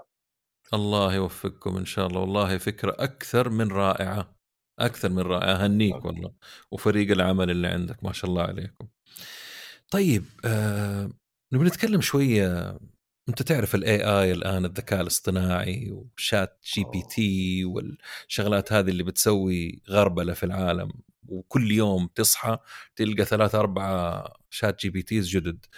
أبغى أتكلم شوي عن الموظفين ومستقبلهم بعد هذا التطور الهائل في التقنية والذكاء الاصطناعي. هل راح يتم؟ طبعا سؤال مكرر هل راح يتم الاستغناء عن معظم الموظفين فعلا ولا لا؟ رأيك؟ تبي جوابي ولا جواب أبوي؟ أعطيني جوابك وجواب أبوك. لك جواب أبوي اول قاعد نسولف أنا وأخوي قدامه فقاعد نقول ان هاي اي وهل راح يغير الموظفين أو ما راح نستفيد منه فهو قاعد يسمع النقاش كامل. في نهاية النقاش رد علينا برد يعني سمرايز كل هالحكي. بكل اختصار كرم الله سامع قال أبوي إذا الحمار استغنوا عنا بيستغنون بيستغنون عنكم أنتم. أيام أول ما في سيارات. أيوه.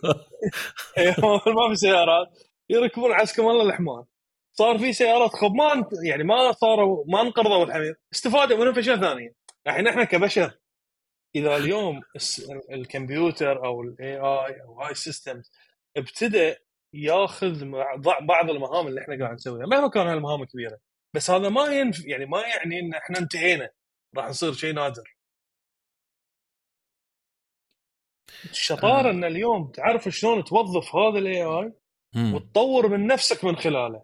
أما إن أنت حاط روحك في مقابل كمبيوتر ترى مشكلة. يعني إحنا البشر اللي سوينا الكمبيوتر راح نوقف وما راح يستفيدوا منه والموظفين راح يوقف شغلهم. لأن في AI لا المفترض إن اليوم يصير في عندنا شغلات محدثة نستفيد من ال AI قبل عشر سنوات ما في شيء و... يعني ما في وظيفة اسمها specialist في ال social media ما كان عندنا وظيفة digital marketing creator هاي هاي مو موجود. يعني قبل خمس ست سنوات هالوظيفة مو موجودة. اليوم في ملايين من هالوظيفة. ما في شركة اليوم موجودة ما تحتاج digital marketing أو أحد له علاقة في, في ال online business بشكل عام. هاي كلها وظائف مستحدثة. استحدثت في آخر خمس دقائق لأن صار في انستغرام وتويتر و Google Ads وهالسوالف. الحين صار ال AI راح نستحدث وظائف جديدة بس ما راح ننقرض إحنا كبشر. فعلا فعلا ما, ما في انقراض ولكن في لابد الإنسان يتحرك لابد يطور لابد يتعلم. وأهم شيء أنا طبعا ChatGPT تخيل خليل من يوم ما سمعت عنه أنا دائما لما أسمع شيء جديد أقرأ عنه أبدأ أجهز البودكاست. كل ما أجي أجهز البودكاست أقول يا أبوي أنا ماني فاهم. ماني فاهم. يعني يعني ولدرجة إن عندي تعرف ال- التاجز اللي تحطها تحفظ؟ معلومات. عندي فوق ال 60 موقع أنا لازم أراجعها قبل ما أسوي البودكاست ف بكل بساطة أختصر الكلام اللي أنت قلته نفس الكلام اللي أنت قلته هو فعلا إحنا الذكاء الاصطناعي ما راح يلغي البشر لكن أنت لازم تعرف كيف تتعامل مع الذكاء أو ال ChatGPT هذا. كيف الدباب اللي معدي هذا بس؟ إيش رأيك؟ قوي هذا هذا يحتاج AI؟ هذا مصمم عارف أخذ له لفة. ف. أنت اللعبة في ال ChatGPT ال prompt ال prompt اللي هو إيش السؤال أو الطلب اللي تطلبه من الذكاء الصناعي. لازم نتعلم تخيل كيف نضبط سؤالنا عشان يعطينا الشيء اللي إحنا نبغاه بالضبط. لأنه هو بيدخل على النت وبيجيب لك في ثلاث ثواني ولا 30 ثانية أشياء ما تتخيلها. ممكن تعملها. يعني تخيل بودكاست يقدر يعمل لي هو. بصوتي. حنتحر أنا. أشياء أشياء ما هي ما هي معقولة. بس كلامك فعلا ما راح يلغينا. لكن إحنا لازم طيب هذا رأي الوالد ولا رأيك أنت؟ ولا دمجته هذا رأي الوالد. أنا أنا جبته علميا. الوالد جابه باختصار يعني. امم فعلا فعلا. طيب أبغى أتكلم معاك في شغلة أنا وأنت نشتغل فيها. الاثنين. إحنا يعني من ضمن الأشياء اللي, اللي لما الواحد يجي يسألني أنت إيش تشتغل؟ اتوه من ضمنها صناعة المحتوى أوكي؟ أبغى أتكلم معاك عن ونناقش موضوع المحتوى وصناعته. من هو في رأيك صانع المحتوى اللي الناس تدوره؟ ركز لي على هذه اللي تدوره. ومن هو صانع المحتوى اللي المفروض ينقرض ويدور شيء ثاني يعمله؟ هو اللي المفروض ينقرض هو اللي الناس ما قاعد تتابعه اللي ما يضيف شيء للناس. سواء هذا الشيء كان زين أو مو زين. يعني يمكن أنا ما يعجبني المحتوى اللي الحين الكل يسميه الهابط. المحتوى اللي فيه أشياء مو مفيدة. بس في نهاية المطاف هاي النوع من المحتوى إذا قاعد يجيب views قاعد يجيب engagement عالي تفاعل عالي معناتها قاعد يضيف للناس شيء مو عندهم اللي هو إن الناس تبي ترفيه. يمكن أنا أشوف هذا الترفيه مو صحيح بس غيري قاعد يشوفه زين لهذا في تفاعل لهالنوع من المحتوى لهذا صناع هالنوع من المحتوى؟ اليوم عليهم طلب. يعجبني أو ما يعجبني رأيي الشخصي هذا. يعني أنا ضد الناس اللي تجي هاي شنو هالمحتوى الهابط؟ وتلاقيه هو يتابعه. زين ليش قاعد تتابع؟ أنت قاعد تقوي هالمحتوى. يوم اللي أنت ما تتابعه راح ينتهي. أي صانع محتوى ما ما له تفاعل ما له views ما له لايكات ما له تعليقات ما يقدر يستمر. مهما كان إنه هو مو مهتم لهذه الأشياء كلها ما راح يقدر يستمر. أنت ما تقدر تقدم محتوى الناس ما تشوفه. الحين منو من صانع المحتوى اللي المفروض يستمر هو صانع المحتوى اللي قاعد يحصل هاللايكات وال views حتى لو كانوا قليلين. لازم يبدي يطور من نفسه. أنت ما دام عندك 100 واحد قاعد يشوفون الفيديو أو 10 قاعد يشوفون الفيديو ففي معناته ملايين غيرهم راح يشوفه أنت بس مشكلتك إنه مو واصل له. أنت ما قاعد توصل لنفس النوعية. كذي حتى في الإعلانات في الفيسبوك والجوجل في شيء يسمونه lookalike ads لما تسوي إعلان والناس تتفاعل وياه تيجي تسوي الإعلان مرة ثانية تختار lookalike يروح الفيسبوك يدور الناس المشابهين لنفس النوعية الناس اللي تفاعلوا وياك. هذا موضوع طويل بس يعني الفكرة حتى حلو حلو الطريقة. يعني يعني يقلد شيء موجود يعني يروح يسوي نفسه صح؟ ولا أنا غلطان؟ إيه يعني أعطيك تب سريع. اليوم لو واحد عنده منتج ولا نفترض المنتج عبارة عن جهاز إلكتروني شارجر تليفون. قبل لا تنزل اعلان حق الشارجر التليفون نزل فيديو قصير يتكلم عن الشارجرات ومميزاتهم أو اختلافاتهم. سوى إعلان على هذا الفيديو. بعدين عقب أسبوع روح سو إعلان ثاني للمنتج نفسه اللي راح تبيعه وروح قول حق فيسبوك سوي لي أو طلع الإعلان لل lookalike اللي تفاعلوا مع الفيديو اللي كان توعوي عن ال charger. فراح يروح الفيسبوك يدور نفس نوعية الناس اللي مهتمين في هاي ال product ويطلع لهم الإعلان. ما تروح direct تسوي إعلان للمنتج. يعني طبعا في تبز أكثر بس اي بس هي الفكرة نفسها بالضبط. توكل وقت وفلوس. لأن أنا بدل ما أطلع إعلاني حق ناس مو مهتمة راح يطلع الإعلان بس للناس المهتمين.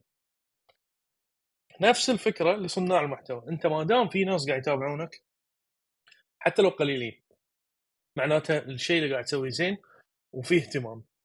الحين المفروض تروح تدور الناس أكثر توصل للناس. تنزل فيديوهات أكثر تنشر في أكثر من منصة تطور من المحتوى اللي قاعد تقدمه تنشره بطريقة أكثر بس تطوره. يعني ما تستسلم وتوقف والله الناس ما قاعد يتابعوني. أنت ما قاعد توصل حق الناس الصح مو الناس ما قاعد تتابع تي الفكرة إن ليش المحتوى اللي فيه رقص وأغاني يوصل أسرع؟ لأن الناس قاعد تفعل وياه أكثر ما قاعد يوصلون حق الناس الصح. ترى وايد ناس يعني ملايين من الناس تنزل فيديو وهم يرقصون. مو كلهم يشتهرون اللي يشتهر 5% 3% منهم. بعد في 97% منهم ما نجح.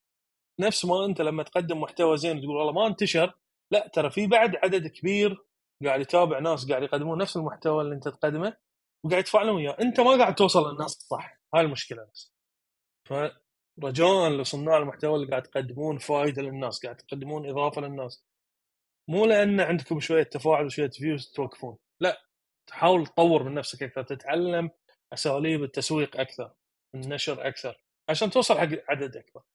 لا تستسلم لا توقف. صناع المحتوى هم أكثر شيء مطلوب على الأقل الخمس سنوات الجايه حتى هاي ال AI اللي قاعد أتكلم عنه ترى يشتغل بناء على محتوى موجود على الإنترنت. بناء على ناس نفسي ونفسك قاعد يشتغلون على إنهم يصنعون محتوى هاي ال AI machine اليوم يشتغلون على هاي النوع من المحتوى. ما قاعد. هو ما يخلق لك محتوى من العدم. واللي قاعد يسويه ياخذ المحتوى اللي موجود على الإنترنت يعيد تحليله يعيد صياغته ويرد راجع إذا أنت ما قاعد تقدم محتوى فحتى ال AI machine ما راح يشتغل. فعلا فعلا كلام مرة مهم لأي إنسان عنده شيء يبغى يقدمه. عندك محتوى أو عندك محتوى هذا الكلام اللي قاله خليل أتفق معاه مية في المية وصعب إني أضيف عليه ولا شيء. اللي أبغى أقوله خليل كمان في نفس الوقت إنه أعتقد إنه بلاش تقلد خليل okay؟ لا تقعد okay شوف خليل إيش سوى. نجح هذا النوع. إذا أنت كويس في هذا النوع تقدر تضيف عليه تقدر تقدمه بطريقة مختلفة. أنا أتكلم على عالم البودكاست. أنا بدينا في البودكاست من أقدم البودكاست هذا. لكن في البداية بعد ما انتشر البودكاست أول شيء ما كان في أحد يسمع. بعد ما انتشر صاروا الناس كلهم يبغوا يسووا بودكاست وإلى الآن. طبعا الآن هبت بودكاست أوكي؟ اللي ما يعرفوا إنه في حاجتين رئيسية وهو محتوى. البودكاست محتوى في الأخير صناعة محتوى. الاستمرارية وزي ما تفضلت الاهتمام بالمستمعين القلة المهمة المهتمة. الثلاثة قلة مهمة مهتمة. هذول تركز معاهم هم اللي حيوصلوك للكثرة okay؟ آه الاستمرار وفي نفس الوقت تنافس نفسك. أنا ما أطالع إيش البودكاستات الثانية تعمل أسوي زيها لا بأفقد هويتي. أنت عارف ال brand حقك. إيوه لك لك style ك لك أسلوبك. فأنت نافس نفسك. حسن من أداء البودكاست أو المحتوى اللي عندك باستمرار. أنا أتضايق من اللي يجيك يقول لك أنا صانع محتوى وتدخل تشوف عنده okay بيصنع محتوى لكن المحتوى اللي عنده مستنسخ مكرر يعني أنت جالس بتخاطب مين؟ إذا أنت المحتوى اللي عندك مكرر في ناس شافته. هل أنت عندك شريحة في المجتمع معقولة ما شافت المحتوى هذا؟ لا شافوه. فأنت حاول تقدم شيء مفيد. أنا دائما أقول خليل أعتبر إنه المستمع المشاهد القارئ أذكى منك مية ضعف. لا تجلس تقول لي ما يعرف وما يفهم ولا والله يفهم ويعرف وأكثر مننا بمراحل وما تدري مين بيسمعك. الآن البودكاست هذا أنا ما أعرف مين بيسمعه ولا أنت تعرف. بس إذا أنا احترمت القارئ احترمت المشاهد احترمت اللي بيتفرج على البودكاست أو الفيديو اللي أنا بسويه وحاولت وقدمت أفضل ما عندي خلاص أنت سويت اللي عليك ولا لأ؟ إيش رأيك؟ بالضبط بالضبط. وموضوع الاستمرارية اتفق وياك 100% أنا سألت عمر الفاروق اليوم واحد من أشهر صناع المحتوى عندنا في البحرين يمكن على مستوى المنطقة. قلت له عمر شنو السر؟ قال لي خيل ثلاث سنوات يلا ضرب عندي فيديو وصلني لملايين. بس ثلاث سنوات ما وقفت لأن الناس كانت تتفاعل وياي فأعتقد إن أنا قاعد أسوي شيء صح فاستمريت فيه لين ما الفيديو اللي سوى نقلة نوعية بالنسبة لي. حاولت إني أطور من نفسي في كل فيديو يا هذا الفيديو اللي خلاني أوصل بس ما وقفت. ثلاث سنوات مو شيء سهل إن الواحد يصنع محتوى ينتظر هذه. إحنا نشوف ناس يشتغلون على يومين ثلاث ها آه ليش ما قاعد تكمل؟ لا والله ما حد تفاعل وياي ما عندي متابعين. موضوع مو بيوم وليلة. مو لأن فلان أو فلان اشتهر في فيديو أو فيديوين معناته الكل راح يصير وياه نفس الشيء. لا الموضوع حاله من حال أي career ترى. كأنك راح تتوظف موظف في البنك تشتغل من شغلة بسيطة إلى أن توصل CEO ما راح تسويها في يوم. تحتاج سنين. نفس الشيء صناعة المحتوى. صناعة المحتوى career مهنة نفس ما أي مهنة ثانية. آه في في نقطة مرة مهمة اللي أنت دوبك قلتها إنه الاستمرارية وقال لك أنا لي ثلاث سنوات أشتغل. ترى حصل نفس الشيء في البودكاست هنا. زمان اللي تفرج اللي يسمعوا 70 60 في, في الشهر ها؟ اليوم بالآلاف في اليوم أوكي؟ بس إيش اللي حصل؟ مو إنه أنا فجأة صرت كذا فجأة طاع ممدوح البودكاست نجح لا. بدأ يتحسن وبداوا يزيدوا الناس اللي بيسمعوا البودكاست. وتعرف فلان يقول لفلانه وفلانه تقول لفلان فاللي حصل اللي يحصل دائما ليش لازم تستمر ولازم يستمر الإنتاج حقك؟ ما توقف. حتى لو إنه عشر أنفار شافوه خمسة ستة ولا أحد. أنتج في ذاك اليوم اللي أنت عندك تنزل المحتوى حقك نزله. ليش؟ لأنه في يوم من الأيام يا خليل زي زميلك هذا عمر اسمه صح؟ أيوه عمر هذا اللي ضرب عنده الفيديو. الناس. شافوا الفيديو هذا اللي أبو المليون مشاهدة رجعوا شافوا الأول كله من جديد. حركوا الدماء في المحتوى القديم. وهذا اللي بيحصل عندي في البودكاست. أجي أطالع أقول هذا البودكاست كيف فجأة الناس بدأوا يسمعوه؟ ليش؟ لأنهم يخلص اللي هو سمعه ويرجع لأول حلقة. أو أول بودكاست أو أول أول مقالة كتبتها أو أول فيديو ويبدأوا يدوروا خليل خلينا نشوف خليل إيش إيش منزل فيديوهات في انستغرام أوه والله عنده في يوتيوب خليني أروح على يوتيوب. عنده في تويتر أتابعه في تيك توك هي كذا. فالمحتوى يبغى له وقت وصبر. امم أنا عندي أنا عندي سؤال. اشتغلت في مو... في البودكاست في فترة اللي البودكاست للحين مو شيء مفهوم عندنا في المنطقة. خلنا من وين الفكرة أوكي بس شنو اللي خلاك يعني آه، تؤمن إن هذا جاي هو كان لحد الآن ما في أي indicator أو ما في شيء واضح إن هذا الموضوع راح يكون مشهور اللي اليوم ما شاء الله البودكاستات اشتهروا من وين جبتها؟ من وين جبت الإيمان؟ كيف؟ لأني جربت حظي في سناب شات اكتشفت إنه في أيام سناب شات ما نزل كل يوم أنزل محتوى وموضوع و... وعندي متابعين وكل شيء بس تعبني. أنا ما أبغى كل يوم يا أخي زي ما تفضلت أنت في البداية أطلع لهم كل يوم أغير لبسي واحد يقول لي هذا التيشيرت لابسه أنت لك أسبوع اللي فات. يا أخوي ركز في المحتوى اللي عندي أنت. إيش دخلك في لبسي؟ فبديت مرة في اثنين في ثلاثة بعدين بديت أسمع آه بودكاست في أمريكا يطلع. كان لي زميل اسمه حسام القرشي من أمهر المسوقين في السعودية تحياتي له. تكلمت معاه. طبعا أنا سويت كذا تسجيل بالإنجليزي وكانت غلطتي بالإنجليزي وأنا في السعودية ماني فاهم إيش قاعد أسوي. بعدين قلت له أقول لك إيش رأيك نسوي بودكاست أنا وأنت؟ نتكلم في التسويق في ال business في قال لي يلا. والله هو طلع الاسم. قال لي نتكلم business قلت له إيش؟ قال لي هذا اسم البودكاست قلت له يا أبوي. قال لي أيوه. وبس. وسوينا أول حلقة في التسويق. في ذيك الأيام فورة التسويق وتضرب الحلقة على طول من أول بودكاست ثاني واحدة عن الخدمة. ثاني واحدة عن المبيعات. ثالث سوينا أربع حلقات أنا وهو. بعد كذا كل واحد فينا انشغل. ومات البودكاست يا مات مات تماما يعني اللي هو ما حد صار صاروا يجوني الناس ممدوح أرجع ممدوح سجل أعمل سوي أعمل. بعد سنتين قلت خليني أجرب. والله وجربت. ألو أداء ضعيف جدا. قلت استمر شوية أعطيهم وقت حرام يعني. وبس. ومن يومتها بالتخبيط يعني ما, ما هي حاجة مو أنا كنت شايف إنه البودكاست حيكون مستقبل. كنت عارف لأني متابع كم واحد بيقول إنه الصوت راح يضرب في العالم. غير الفيديو. تعرف أنت الفيديو كان هو رقم واحد. كان أول شيء يوتيوب بعدين سناب شات. بعدين رجعوا قالوا لا الصوت حينتشر. فقلت خليني أنا أستمر. وسبحان الله ضبطت يعني. فهذه قصة البودكاست بس ورجعنا. يعني ما في أي شيء سحري حصل مجرد استمرار والحمد لله. طيب الآن الآن معلش بكلمك عن شغلة أنت فجأة لقيت نفسك بتسويها التدريب. التدريب في المنطقة العربية. مستوى مقارنة أول شيء بالسنين الماضية ومستواه بالتدريب الغربي. ليش دائما خليل لما نشوف دورة أجنبية نركض عليها ركض؟ وإذا شفنا خاصة إذا تتكلم إنجليزي يعني وإذا شفنا دورة عربية نشك نحط علامة استفهام. ما رأيك في كلامي هذا؟ إيش ينقصه ومستقبله؟ كلمني عن التدريب يعني. أنا اخاف من التعميم. بس آه، خلينا نقول المشكلة اللي أنا واجهتها في التدريب العربي. التدريب العربي التدريب صاير نفس طريقة التعليم الأكاديمي.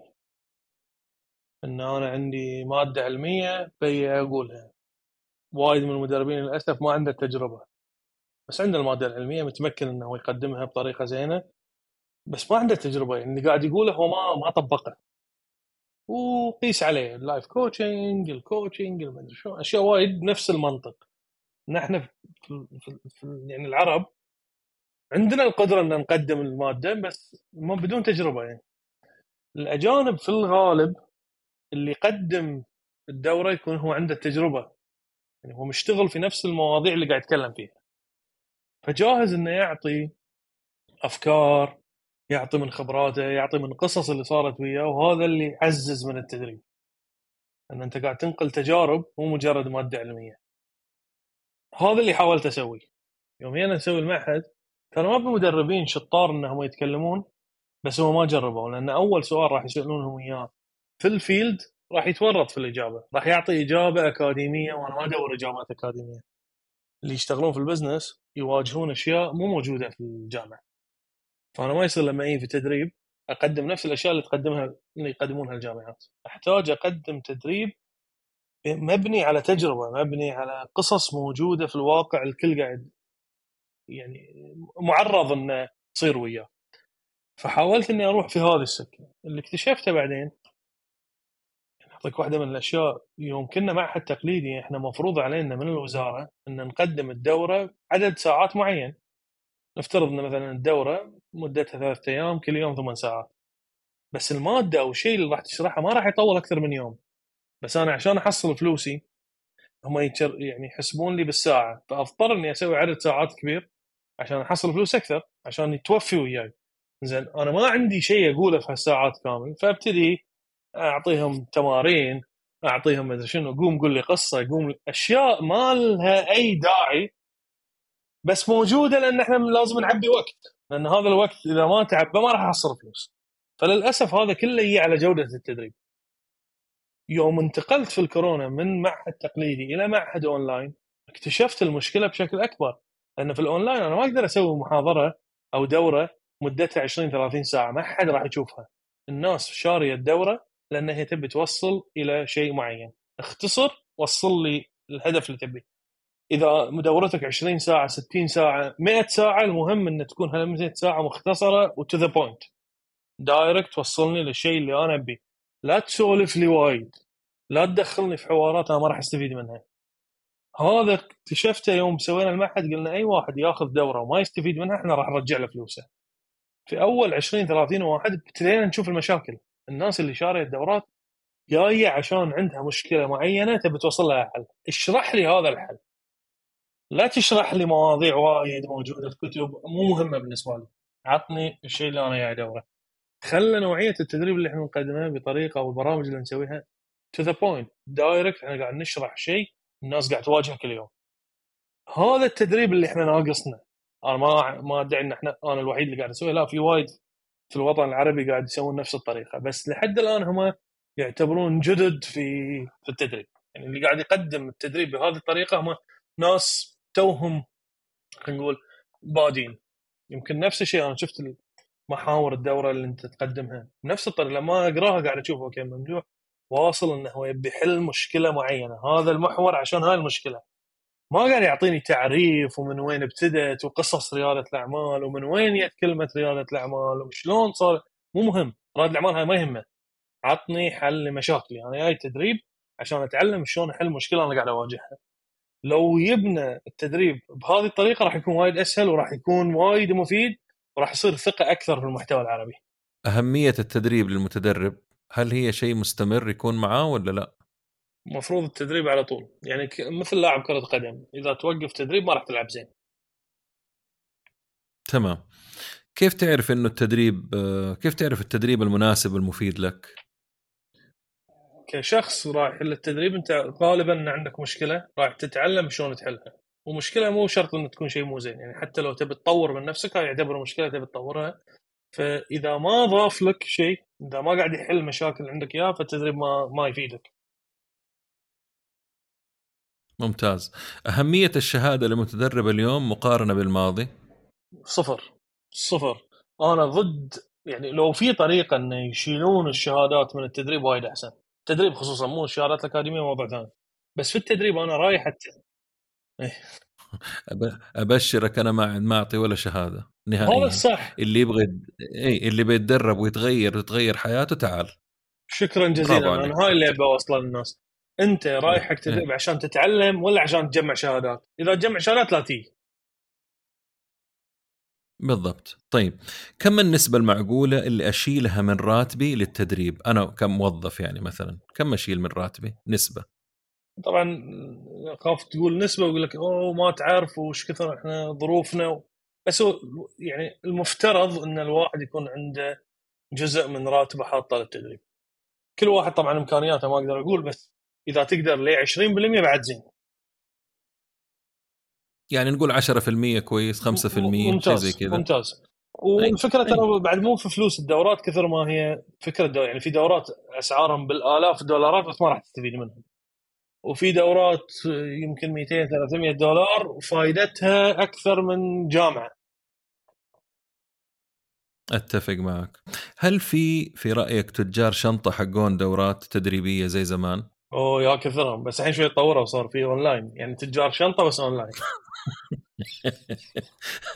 تأجر تأجر اونلاين أوكي. والله لو تعرف أنا أعرف شركة أعرف شركة يا خليل. والله العظيم حتى رفضت اتعامل معاهم زمان كلموني. أول ما بدأوا قال لي تعال نبغاك في مدري إيش دورة في جامعة كذا مدتها شهر. طيب حاضر. اكتشفت إنهم معطين الطلاب هدية ايباد عشان يشتركوا في الدورة تخيل. مأساة والله العظيم مأساة. تحس روحك يعني الحين أنا يعني الماده العلمية اللي بقدمها وال... والتعب اللي راح أقوله عشان أنت جايني عشان آيباد هذا بعد آيباد يقول زين. أنا أك... يعني أكثر شيء يقهرني أيام ما كنا معهد تقليدي لما أحد يسألني شنو الغداء اليوم في البوفيه؟ خاطري أشنق نفسي. يعني أنا ثمان ساعات راح أوقف اشرح عشان أنت يهمك شنو راح تتغدى. هذا تلاقيه موظف أخذ إجازة من شغله يعتقد إن. الدورة إجازة من شغله أيوه أدري أدري.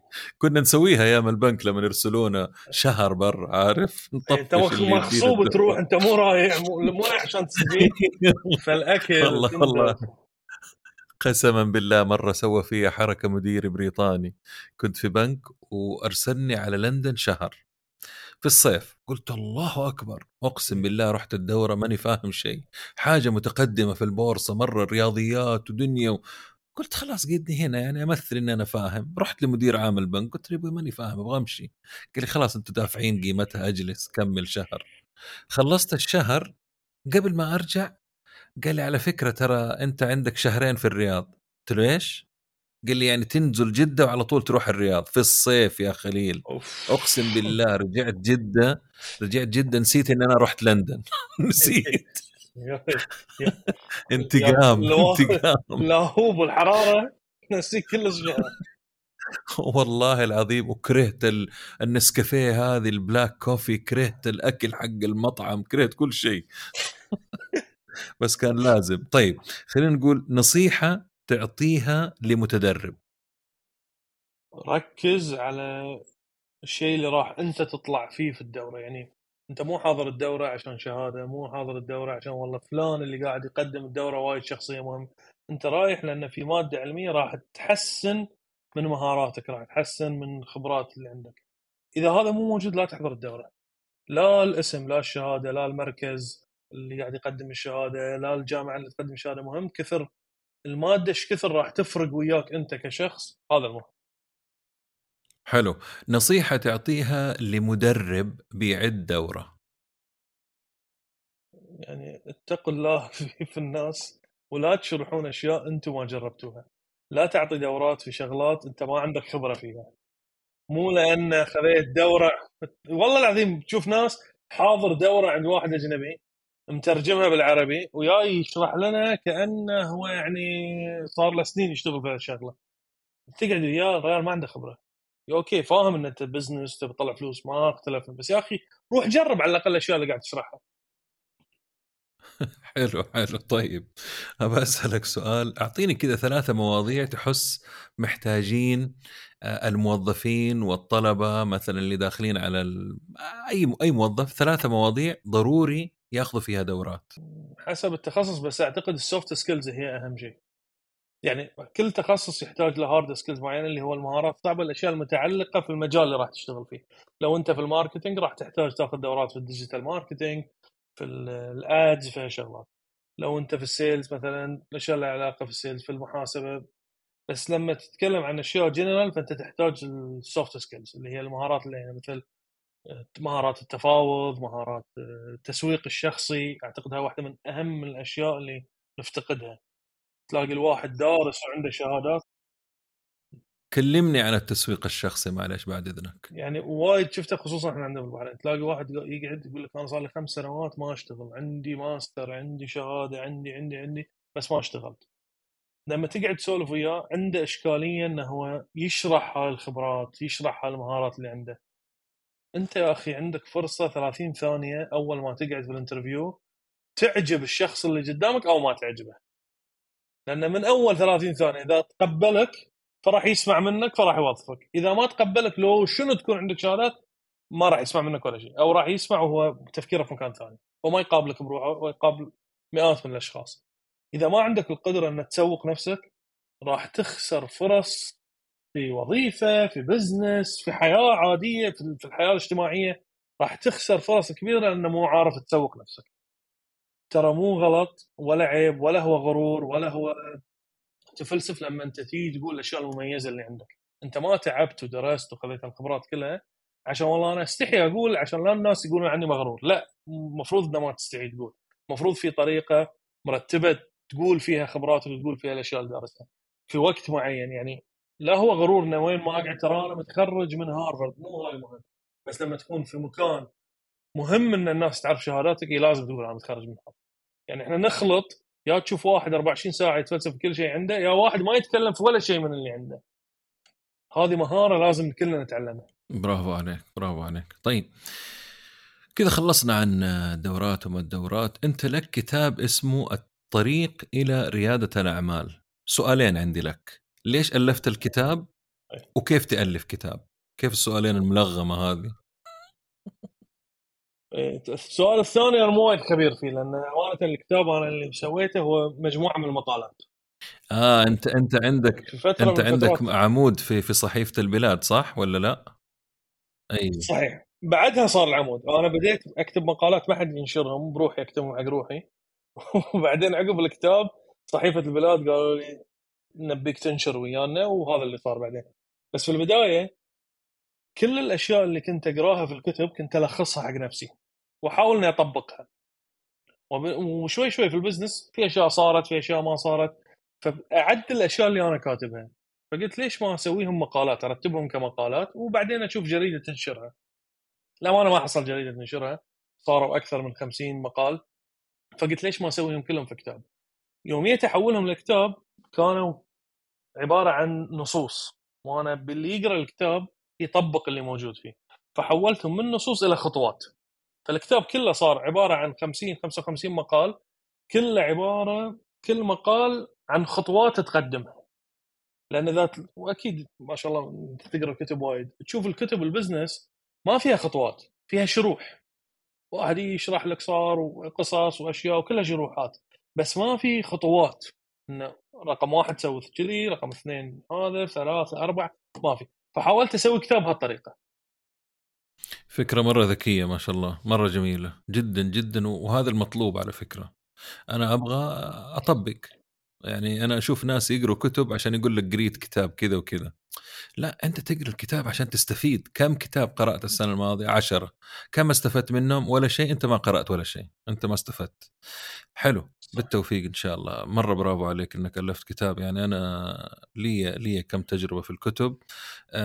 أعتقد أعتقد اليوم خليل يعني بس هذا للعلم للي قاعد يسمعنا إذا تبغى تبين إنه أنت متخصص وبسرعة وبقوة في مجال معين ألف كتاب وأتعب على الكتاب. هذا هو ال business card حقك. أنت الكتاب ما يسوي لك فلوس على فكرة. مهما كان لا تقعد تحلم إنه ببيع 10000 نسخة بدخل معرض الكتب وبيجيب لي طيب قابلني. فايش رأيك؟ ما هو business card قوي؟ 100% وايد أنا غير وعندي فكرتين حق يعني كتابين بس لحد الآن ما قاعد أحصل الوقت إني أخلصهم. كتاب اسمه 100 يوم عمل. هي فكرة إنه شلون تأسس ريادة الأعمال في 100 يوم. فكل يوم شنو يصير وياك شنو لازم تسوي. بداية من تروح تشوف القوانين بعدين business plan بعدين والكتاب الثاني الفكرة مالته هي marketing anytime anywhere أعتقد في أشياء أساسية في ال marketing ينبني عليها كل أنواع ال marketing digital marketing content marketing كلها أنواع ال marketing في أشياء أساسية. إذا عرفتها لو شنو يصير تطور AI مو AI أنت راح تواكب ويا ال marketing فهاي الاثنين إن شاء الله احصل وقت إني أقعد أرتبهم. بطريقة إن الناس لما تقرأ تكون وايد سلس بالنسبة لهم. الله يوفقك إن شاء الله. طيب الآن بكلمك عن المستشارين. إيش يعني مستشار وليش عليها علامة استفهام في عالمنا العربي مع إنه إحنا عادي ممكن نتعاقد مع إنسان أجنبي ما يعيش وسطنا ولا يعرف بيئتنا ولا يعرف عاداتنا وندفع له مئات الآلاف من الدولارات، لكن المستشار العربي عليه استفهام. هي يعني أبغى أسمع رأيك أنا عندي نظرتي بس أحب أسمع رأيك. المستشار العربي لأن عيونه مو زرق ولا أشقر. يصير عيونه زرق وأشقر يثقون فيه. أنا واحد قال لي قال أنت أشقر بس مشكلتك عيونك مو زرق. خلاص عدسات حل المشكلة بسرعة. هي هي في اشكاليه عندنا إن إحنا نثق دائما في الغرب لأن باعتقادنا انهم متطورين أكثر منا بس نتنا أو ننسى نتناسى ما أعرف إن التجربة لها دور كبير. يعني ممكن هو لأن مثلا موجود في لندن وال business في لندن أكبر وال... وال operation هناك وايد أزيد. صح صار عنده خبرة أكثر بس هاي الخبرة مالته ما تناسبنا. يعني أذكر وايد زين في أول شهر لي في البنك جابوا لنا شخص من أمريكا يقدم لنا كورس في في المبيعات. كل اللي قاله ما يطبق في البحرين. الأشياء اللي قاعد يقولها مو موجودة في البحرين. يعني أذكر حتى اول أول module كان يشرحها إنه شلون كرمك الله من الزباله أنت ممكن تعرف ال customer مالك إنه من ال credit card slip ومن ما أدري شنو. هالأشياء كلها مو موجودة عندنا. يعني قاعد يشرح أشياء مو موجودة في البحرين. بس جايبينه لأنه في أمريكا ولا ممكن يكون عنده خبرة وايد بس هذه الخبرة لا تطبق وشوف كم من المشاريع اللي صارت حكومية كانت بالقطاع الخاص ما نجحت بسبب إن المستشارين أجانب. مو لأنهم مو زينين بس لأن الخبرات اللي عندهم ما تطبق عندنا. اليوم أعتقد صار في وعي أكثر. قاعد نشوف مستشارين عرب أكثر مستشارين خليجيين أكثر صار في في ثقة أكثر. وتجاربهم الناجحة هي اللي راح تفتح الموضوع أكثر للناس اللي بيون بعد. نحتاج تجارب ناجحة أكثر عربية. حتى تصير الثقه أكثر في الموضوع. صح صح كلامك فعلا وهذه كانت مشكلة يعني زمان وبدأت تقل الآن. أهمية المستشار يا خليل مرة مهمة بالنسبة لرجل الأعمال بالذات أو أو الفرد حتى إنه لا تنظر لإيش الأشياء السيئة. أنت عندك مستشارين يقدروا يغيروا لك حياتك. عندك مستشارين يخلوك تتفادى المطبات اللي في طريق عملك. عندك مست... دائما دائما أنا إيش أقول؟ أنا أديك على سبيل المثال. الساحة الفنية عندنا المسلسلات العربية أنا أحس إنه إلى الآن أكثرها مضروبة يعني ما تابعها يعني. نهائيا مقارنة بالأجنبي مقارنة هذا البنش مارك عندي لأنه كلنا اليوم عندنا نتفليكس عندنا كل المحطات. بنشوف إيش موجود في العالم. أوكي؟ فلما تجي تشوف الأعمال العربية مصروف عليها ملايين مصروف عليه نفس الأفكار نفس ما عدا قلة اللي بدأت تختلف أوكي؟ ما أبغى أقولها عشان يزعلوا الثانيين لأن عندي أصحاب هنا وهنا أوكي؟ اللي دائما أقوله أي أنت كيف تعرف ال... لما تعجب مثلا The Office The Office هذا عالميا معروف.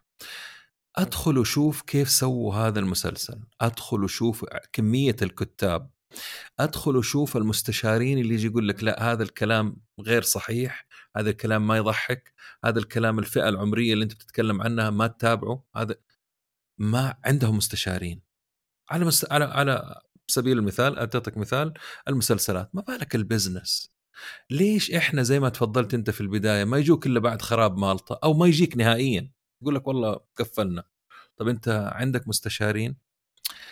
أنا كان في مدير تنفيذي في بنك آخر بنك اشتغلت فيه مو هو اللي قابلني ولا حق شؤون الموظفين قابلني المستشار حقه مستشار إسباني تخيل قابلني وأخذنا كافي مع بعض وسألني كذا كذا سؤال قال لي خلاص الله يوفقك مو بالإسباني يعني. المهم واشتغلت.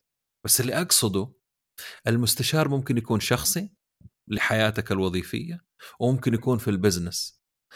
لا تغض النظر عن المستشارين. ما هو عشاني أنا مستشار ولا أنت ولا الثاني ولا في مستشارين قاعدين يسمعوني هذا المجال لازم ياخذ وضعه ولازم الناس تهتم بالمستشارين. يعني أنت من البداية تعرف إنه هذا حيفيدك أو ما حيفيدك مع السلامة. لكن لا تلغي الفكرة. لأنه هذا حيوفر عليك. تتذكر القصة حقت اللي دخل على المصنع وحط إكس قال لهم هنا المشكلة؟ قالوا له اوه والله وحلها. وهو خارج قال لهم 10000 دولار. قالوا له على الإكس؟ قال لا لا على الخبرة. صح صح. هو إحنا مشكلتنا يعني إحنا الوطن العربي عموما. دائما نعتقد إن إحنا راح نتعلم كل شيء بسرعة فما نحتاج أحد يساعدنا.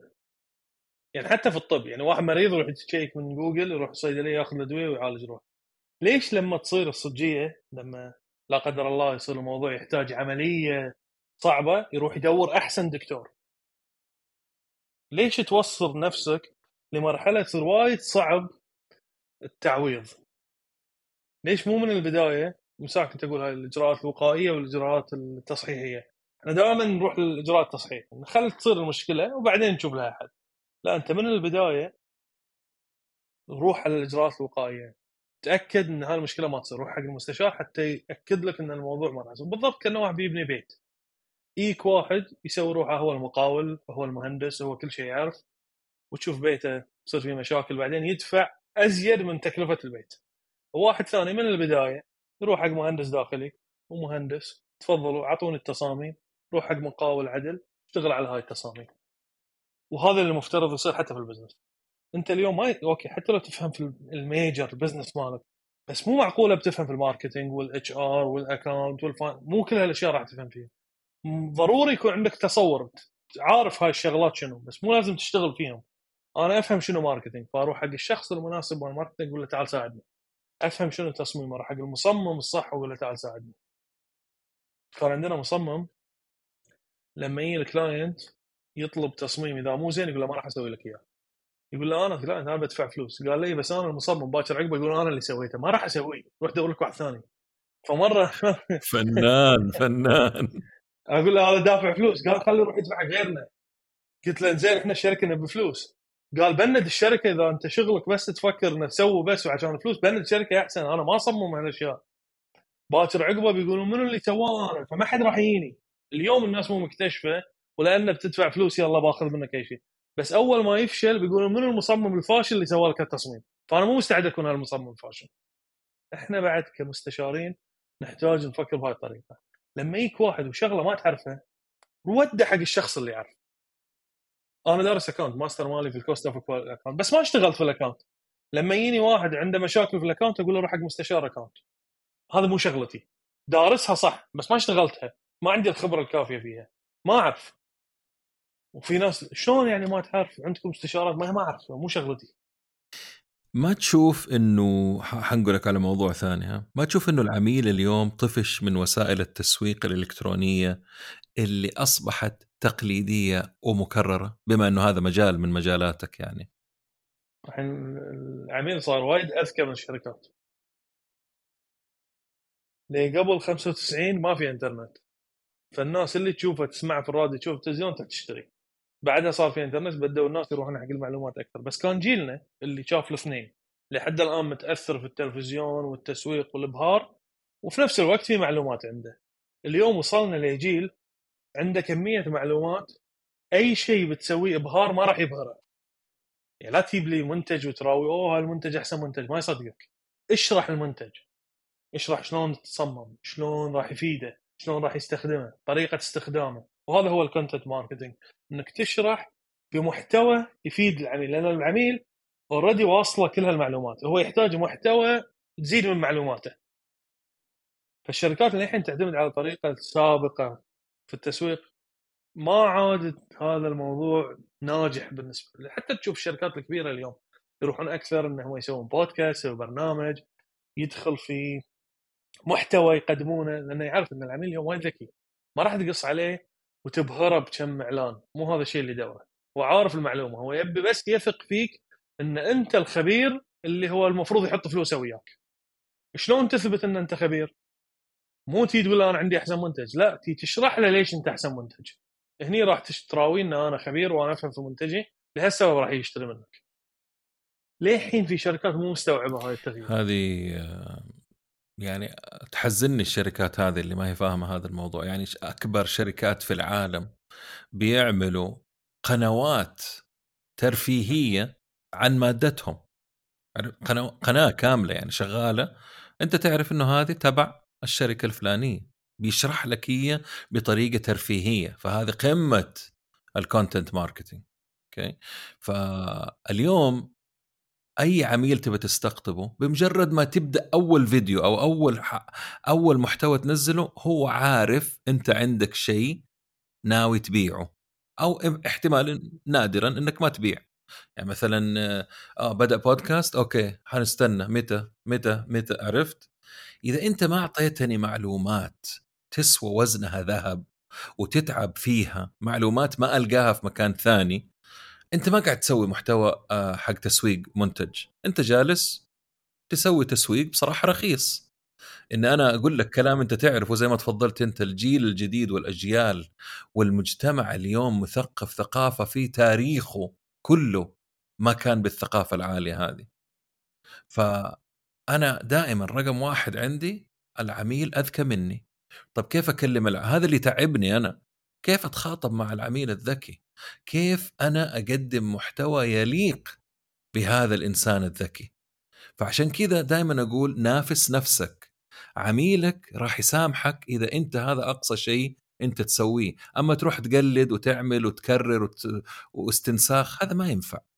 فبرافو شكرا إنك قلت الكلام هذا. طيب إيش رأيك نتكلم على السريع؟ إحنا قربنا نخلص معلش. ما صدقت إني أسوي معاك مقابلة تحس صح؟ وأنا أحب السؤال بعدين لو تقعد بعد أربع ساعات ما عندي مشكلة. الله يخليك. لا إحنا بعدين حديهم إيش حنسوي بعد كذا. طيب أبى أتكلم معاك عن مساحات تويتر. إيش رأيك؟ هي طبعا استنساخ لكلب هاوس زمان. إيش رأيك اللي حاصل في مساحات تويتر؟ أنا اللي طفشني بكلاب هاوس واللي كانت بداية مساحات تويتر هي المساحات اللي تجمع وايد ناس. بس تطلع بشوية معلومات. يعني فرد عضلات أكثر من إنه هو فايدة. يعني تجيب لك مثلا مساحة فيها 10 15 مستثمر ويلا مستثمر في أفكار. وتسمع الناس مساكين كل واحد عنده فكرة وعنده حكي وما شنو. بس في النهاية ما راح يطلعون ولا فايدة. وفي مساحات للأسف ما فيها وايد ناس يحضرون لكن كمية المعلومات اللي تطلع فيها تعادل محاضرات تعادل دورات. ينقصهم يمكن شوية تسويق وينقصهم إن إحنا هذه مرحلة جديدة. مرحلة ما بعد أعتقد الراديو والبودكاست إن اليوم صار في منصة صوتية فيها أكثر من واحد يتكلمون كل واحد في بيته بطريقته. فهذه تحتاج غربلة. تأخذ وقت إن الناس تحضر كل هالأشياء إلى أن تشوف شنو اللي فعليا مفيد شنو اللي فعليا راح يفيدهم وراح يكملون فيه. بس تحتاج استمرارية من الناس اللي قاعد يقدمون محتوى زين. في عندنا نماذج وايد زينة. ومستمرين وشغالين صح. تحتاج جدولة صح عشان الناس تتعود. لأن اليوم صرنا ترى قليل في أشياء فيها التزام. يعني حياتنا أغلبها صار ما فيها التزام. ان أنا عندي بودكاست أو سوري آه، مساحة تويتر في اليوم الفلاني راح أتكلم عن أشياء ما قاعد أشوفها وايد موجودة. أعتقد هاي نحتاجها حتى الناس تبدي تتعود.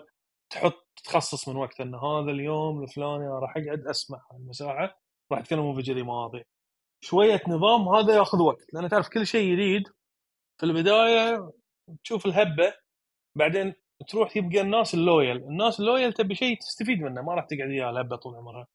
فيحتاج لها بعد شوية وقت. ممتاز ممتاز. هذا كأنك تدق فيا في الكلام يعني كأنه أحس إنه الكلام موجه. هو تقريبا إيه.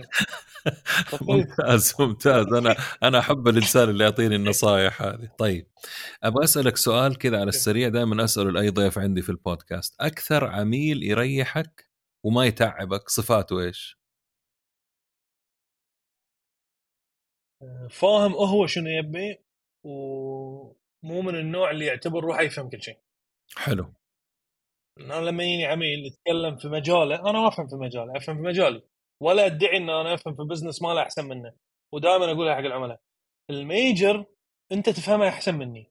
بس لما نيجي حق marketing لا أنا افهم أحسن منك. عشان نوصل إن نحقق نتائج ويا بعض لازم أنت تثق فيني في, في الأشياء اللي أنا راح أقولها وأنا أثق فيك إن أنت فاهم ال major مالك وايد زين. حتى أنا ما أسوق شيء ما يكون وايد زين. فالعميل اللي فاهم مجاله بشكل كبير ويعطي نفسه مجال إنه يتعلم من الشخص اللي جاي يطلب منه خدمة هذا العميل اللي أرتاح اشتغل وياه. حلو. أكثر عميل تحس إنه صعب التعامل معه؟ لما يجي واحد يعطيني أنت مثلا تشتغل لي مثلا حملة marketing سوي لي واحد اثنين ثلاث أربع خمس ما ابي شيء ثاني أقول له روح دور لك شركة غير. أنت إحنا ما نشتغل سوبر ماركت تأخذ من ال shelf وتدفع وتطلع. إحنا شركة نشتغل مع كل شركة بطريقتها بالشيء اللي يناسبها بالشيء اللي يناسب عملائها. لازم نقعد ونتفاهم ونشوف شلون الطريقة الأنسب ونعدل في العروض ونعدل في في الرسالة اللي راح تتقدم والمحتوى اللي راح يتقدم. فلازم أخذ وعطاء أما تيجي تعطيني order هذا سوبر ماركت أنا مو سوبر طيب إحنا قربنا نخلص أو خلصنا بالمعنى الأصح. آه سؤال دائما يجيني. آه الناس ما هي مقتنعة في تطبيق تيك توك؟ يقول لك هذا التطبيق حق أطفال أو حق شباب آه، فيديوهات مختصرة ما استحيل ينافس يوتيوب. إيش رأيك أنت في تيك توك؟ وهل جربت تيك توك أو لا؟ الحين أنت قاعد ترد لي إياها. أنت أنت الحين قاعد تدق فيني. أنا ما كنت كلش أنا كلش ما كنت مقتنع في التيك توك. أنت السبب اللي خلاني أقتنع. لحد الآن قاعد أدور المحتوى المناسب للتيك توك لأنه صراحة الالجوريثم مال التيك توك شيء خرافي إذا واحد يعرف له. أنا لحد الآن ما أدري اني اعرف له لحد الآن قاعد أحاول وأجرب أدرس الموضوع أكثر. بس طريقة تيك توك اللي سوته ما كان موجود في أي منصة ثانية. كل المنصات الثانية تعتمد على عدد ال followers. عندك followers وايد راح يشوفونك ناس أكثر راح تنتشر أكثر وأكثر. ما عندك followers ما حد راح يشوفك محتواك راح بالمعنى بالإنجليزي الترجمة الحرفية إنه راح يموت. ما حد راح يشوفه. تيك توك جت على فكرة ثانية كلش. إذا المحتوى مالك اثنين ثلاثة تفاعلوا وياه فراح نراويه حق عشرة. تفاعلوا العشرة راح نوديه حق 100 تفاعلوا ال 100 راح نوديه حق 1000 1000 مليون. فممكن ما يكون عندك متابعين بس عدد التفاعل وياك فوق المليون. هذا ال algorithm خلى فرصة عادله للكل. سواء عندك متابعين ما عندك متابعين اليوم عندك فرصة إن تنتشر إذا كان المحتوى مالك قوي أو يناسب أو الناس قاعد تدوره. المنصة الوحيدة اللي سوت هاي الشغلة هي تيك توك. اليوم إنستغرام يوتيوب بدأوا يقلدون تيك توك فهي سوت نقلة نوعية في ال social media. فلو أنا ما كنت أنا وايد مقتنع في التيك توك أقنعتني يعني ممدوح هو اللي اقنعني ان أستخدم تيك توك يا جماعة فأقولها. انصح أي واحد. اسمع ما يحتاج استسلام سريع هذا يا أخي إيه. ما ينفع. طيب حبيبي أنا والله خلصت وأخذت من وقتك الكثير ساعة ونص تقريبا أو أكثر ما أعرف يعني الوقت معك مر يعني أنا نفسي أطول أكثر لكن آه، ليش ما راح أطول؟ يا جماعة الخير أنا تكلمت مع الأخ خليل وأحس إنه عنده شيء كثير نقدر أنا وهو نتناقش فيه ونقدم لكم هو. فحيكون بمشيئة الله أول ضيف تقريبا دائم كل بعد فترة إذا هو وقته سمح له ورضي يكون ضيف عندنا في البودكاست يشرفني شرف. بصراحة. أتشرف زيدني شرف. أي وقت. بالعكس أنا اللي أشكرك على هالفرصة. يعني تدري إن أنا متابع لك واصلا يعني أستمتع إني أتكلم وياك. يعني أنا ما أعتبرها انها مقابلة كثر ما إنه والله سوالف. أيوه أيوه. هو يعني بيني وبينك إحنا قاعدين نتكلم أنا وأنت. ما يعني ما أحب المقابلات أنا أصلا. يعني ال- النقاش أحلى وأجمل ويطلع حقيقة الأمر. عرفت كيف؟ فالمايك عندك؟ تقدر تنهي البودكاست بمزاجك تسأل تقول مع السلامة اللي تبغاه. تفضل. أول شيء شكرا جزيلا على الفرصة. يعني لازم أقول شيء للناس اللي ما ما اللي يتابعونك يعرفون ممدوح وايد زين من البودكاست. بس خل أقول إن أنا عرفتك مو من البودكاست في البداية عرفتك من كلاب هاوس وعرفتك في سوالف. أنا وايد أحب الناس اللي متمكنة من اللي قاعد تسويه ويبينون في الكلام في السوالف ما يبينون في محتوى قاعد يقدمونه في بودكاست يتقدم في فيديوهات لأن هاي الأشياء ممكن تحضرها. لكن لما يجيك واحد تفتح مايك وتعطيه وتسولف وما شاء الله معلومة ورا معلومة وقصص ويربط الأشياء في بعض قليل اليوم تتحصل. لأن في فترة كلاب هاوس تقريبا إحنا كنا مقيمين داخل كلاب هاوس فكنت أسمع وايد ناس. فمن الناس القلائل هذا يعني يقولوا المدح في الواحد مذمه بس لازم تنقال. من الناس القلائل اللي تتأكد لما تسمع إنه هو متمكن من اللي قاعد يسويه. فهي فرصة لي أنا أشكرك عليها إنه اكون وياك ضيف وإن شاء الله المرات الجاية بالعكس هاي شيء يشرفني ويسعدني ومستعد له. إن شاء الله يكون طلعنا في معلومات الناس حبتها عشان لا يقولوا لك الناس بعد مرة ثانية لا تجيبه. إن شاء الله إن شاء الله لا بالع- بالعكس بالعكس. والله شكرا على كلامك و... وأنت كذلك. خليل تعرف أنا من زمان أتابعك وأتابع فيديوهاتك. فعلا إحنا بدينا في كلب هاوس أيام أيام كورونا وكذا. آه وتطورت العلاقة وكنت من زمان أبغى أشوف الوقت المناسب اللي نقدر نتكلم فيه. وما يعني زي ما أنا قايل لك أنا كل الضيوف حتى لو تسمع في المقدمة حقت البودكاست أنا ما أقابل أي أحد مو عشان مشهور لا.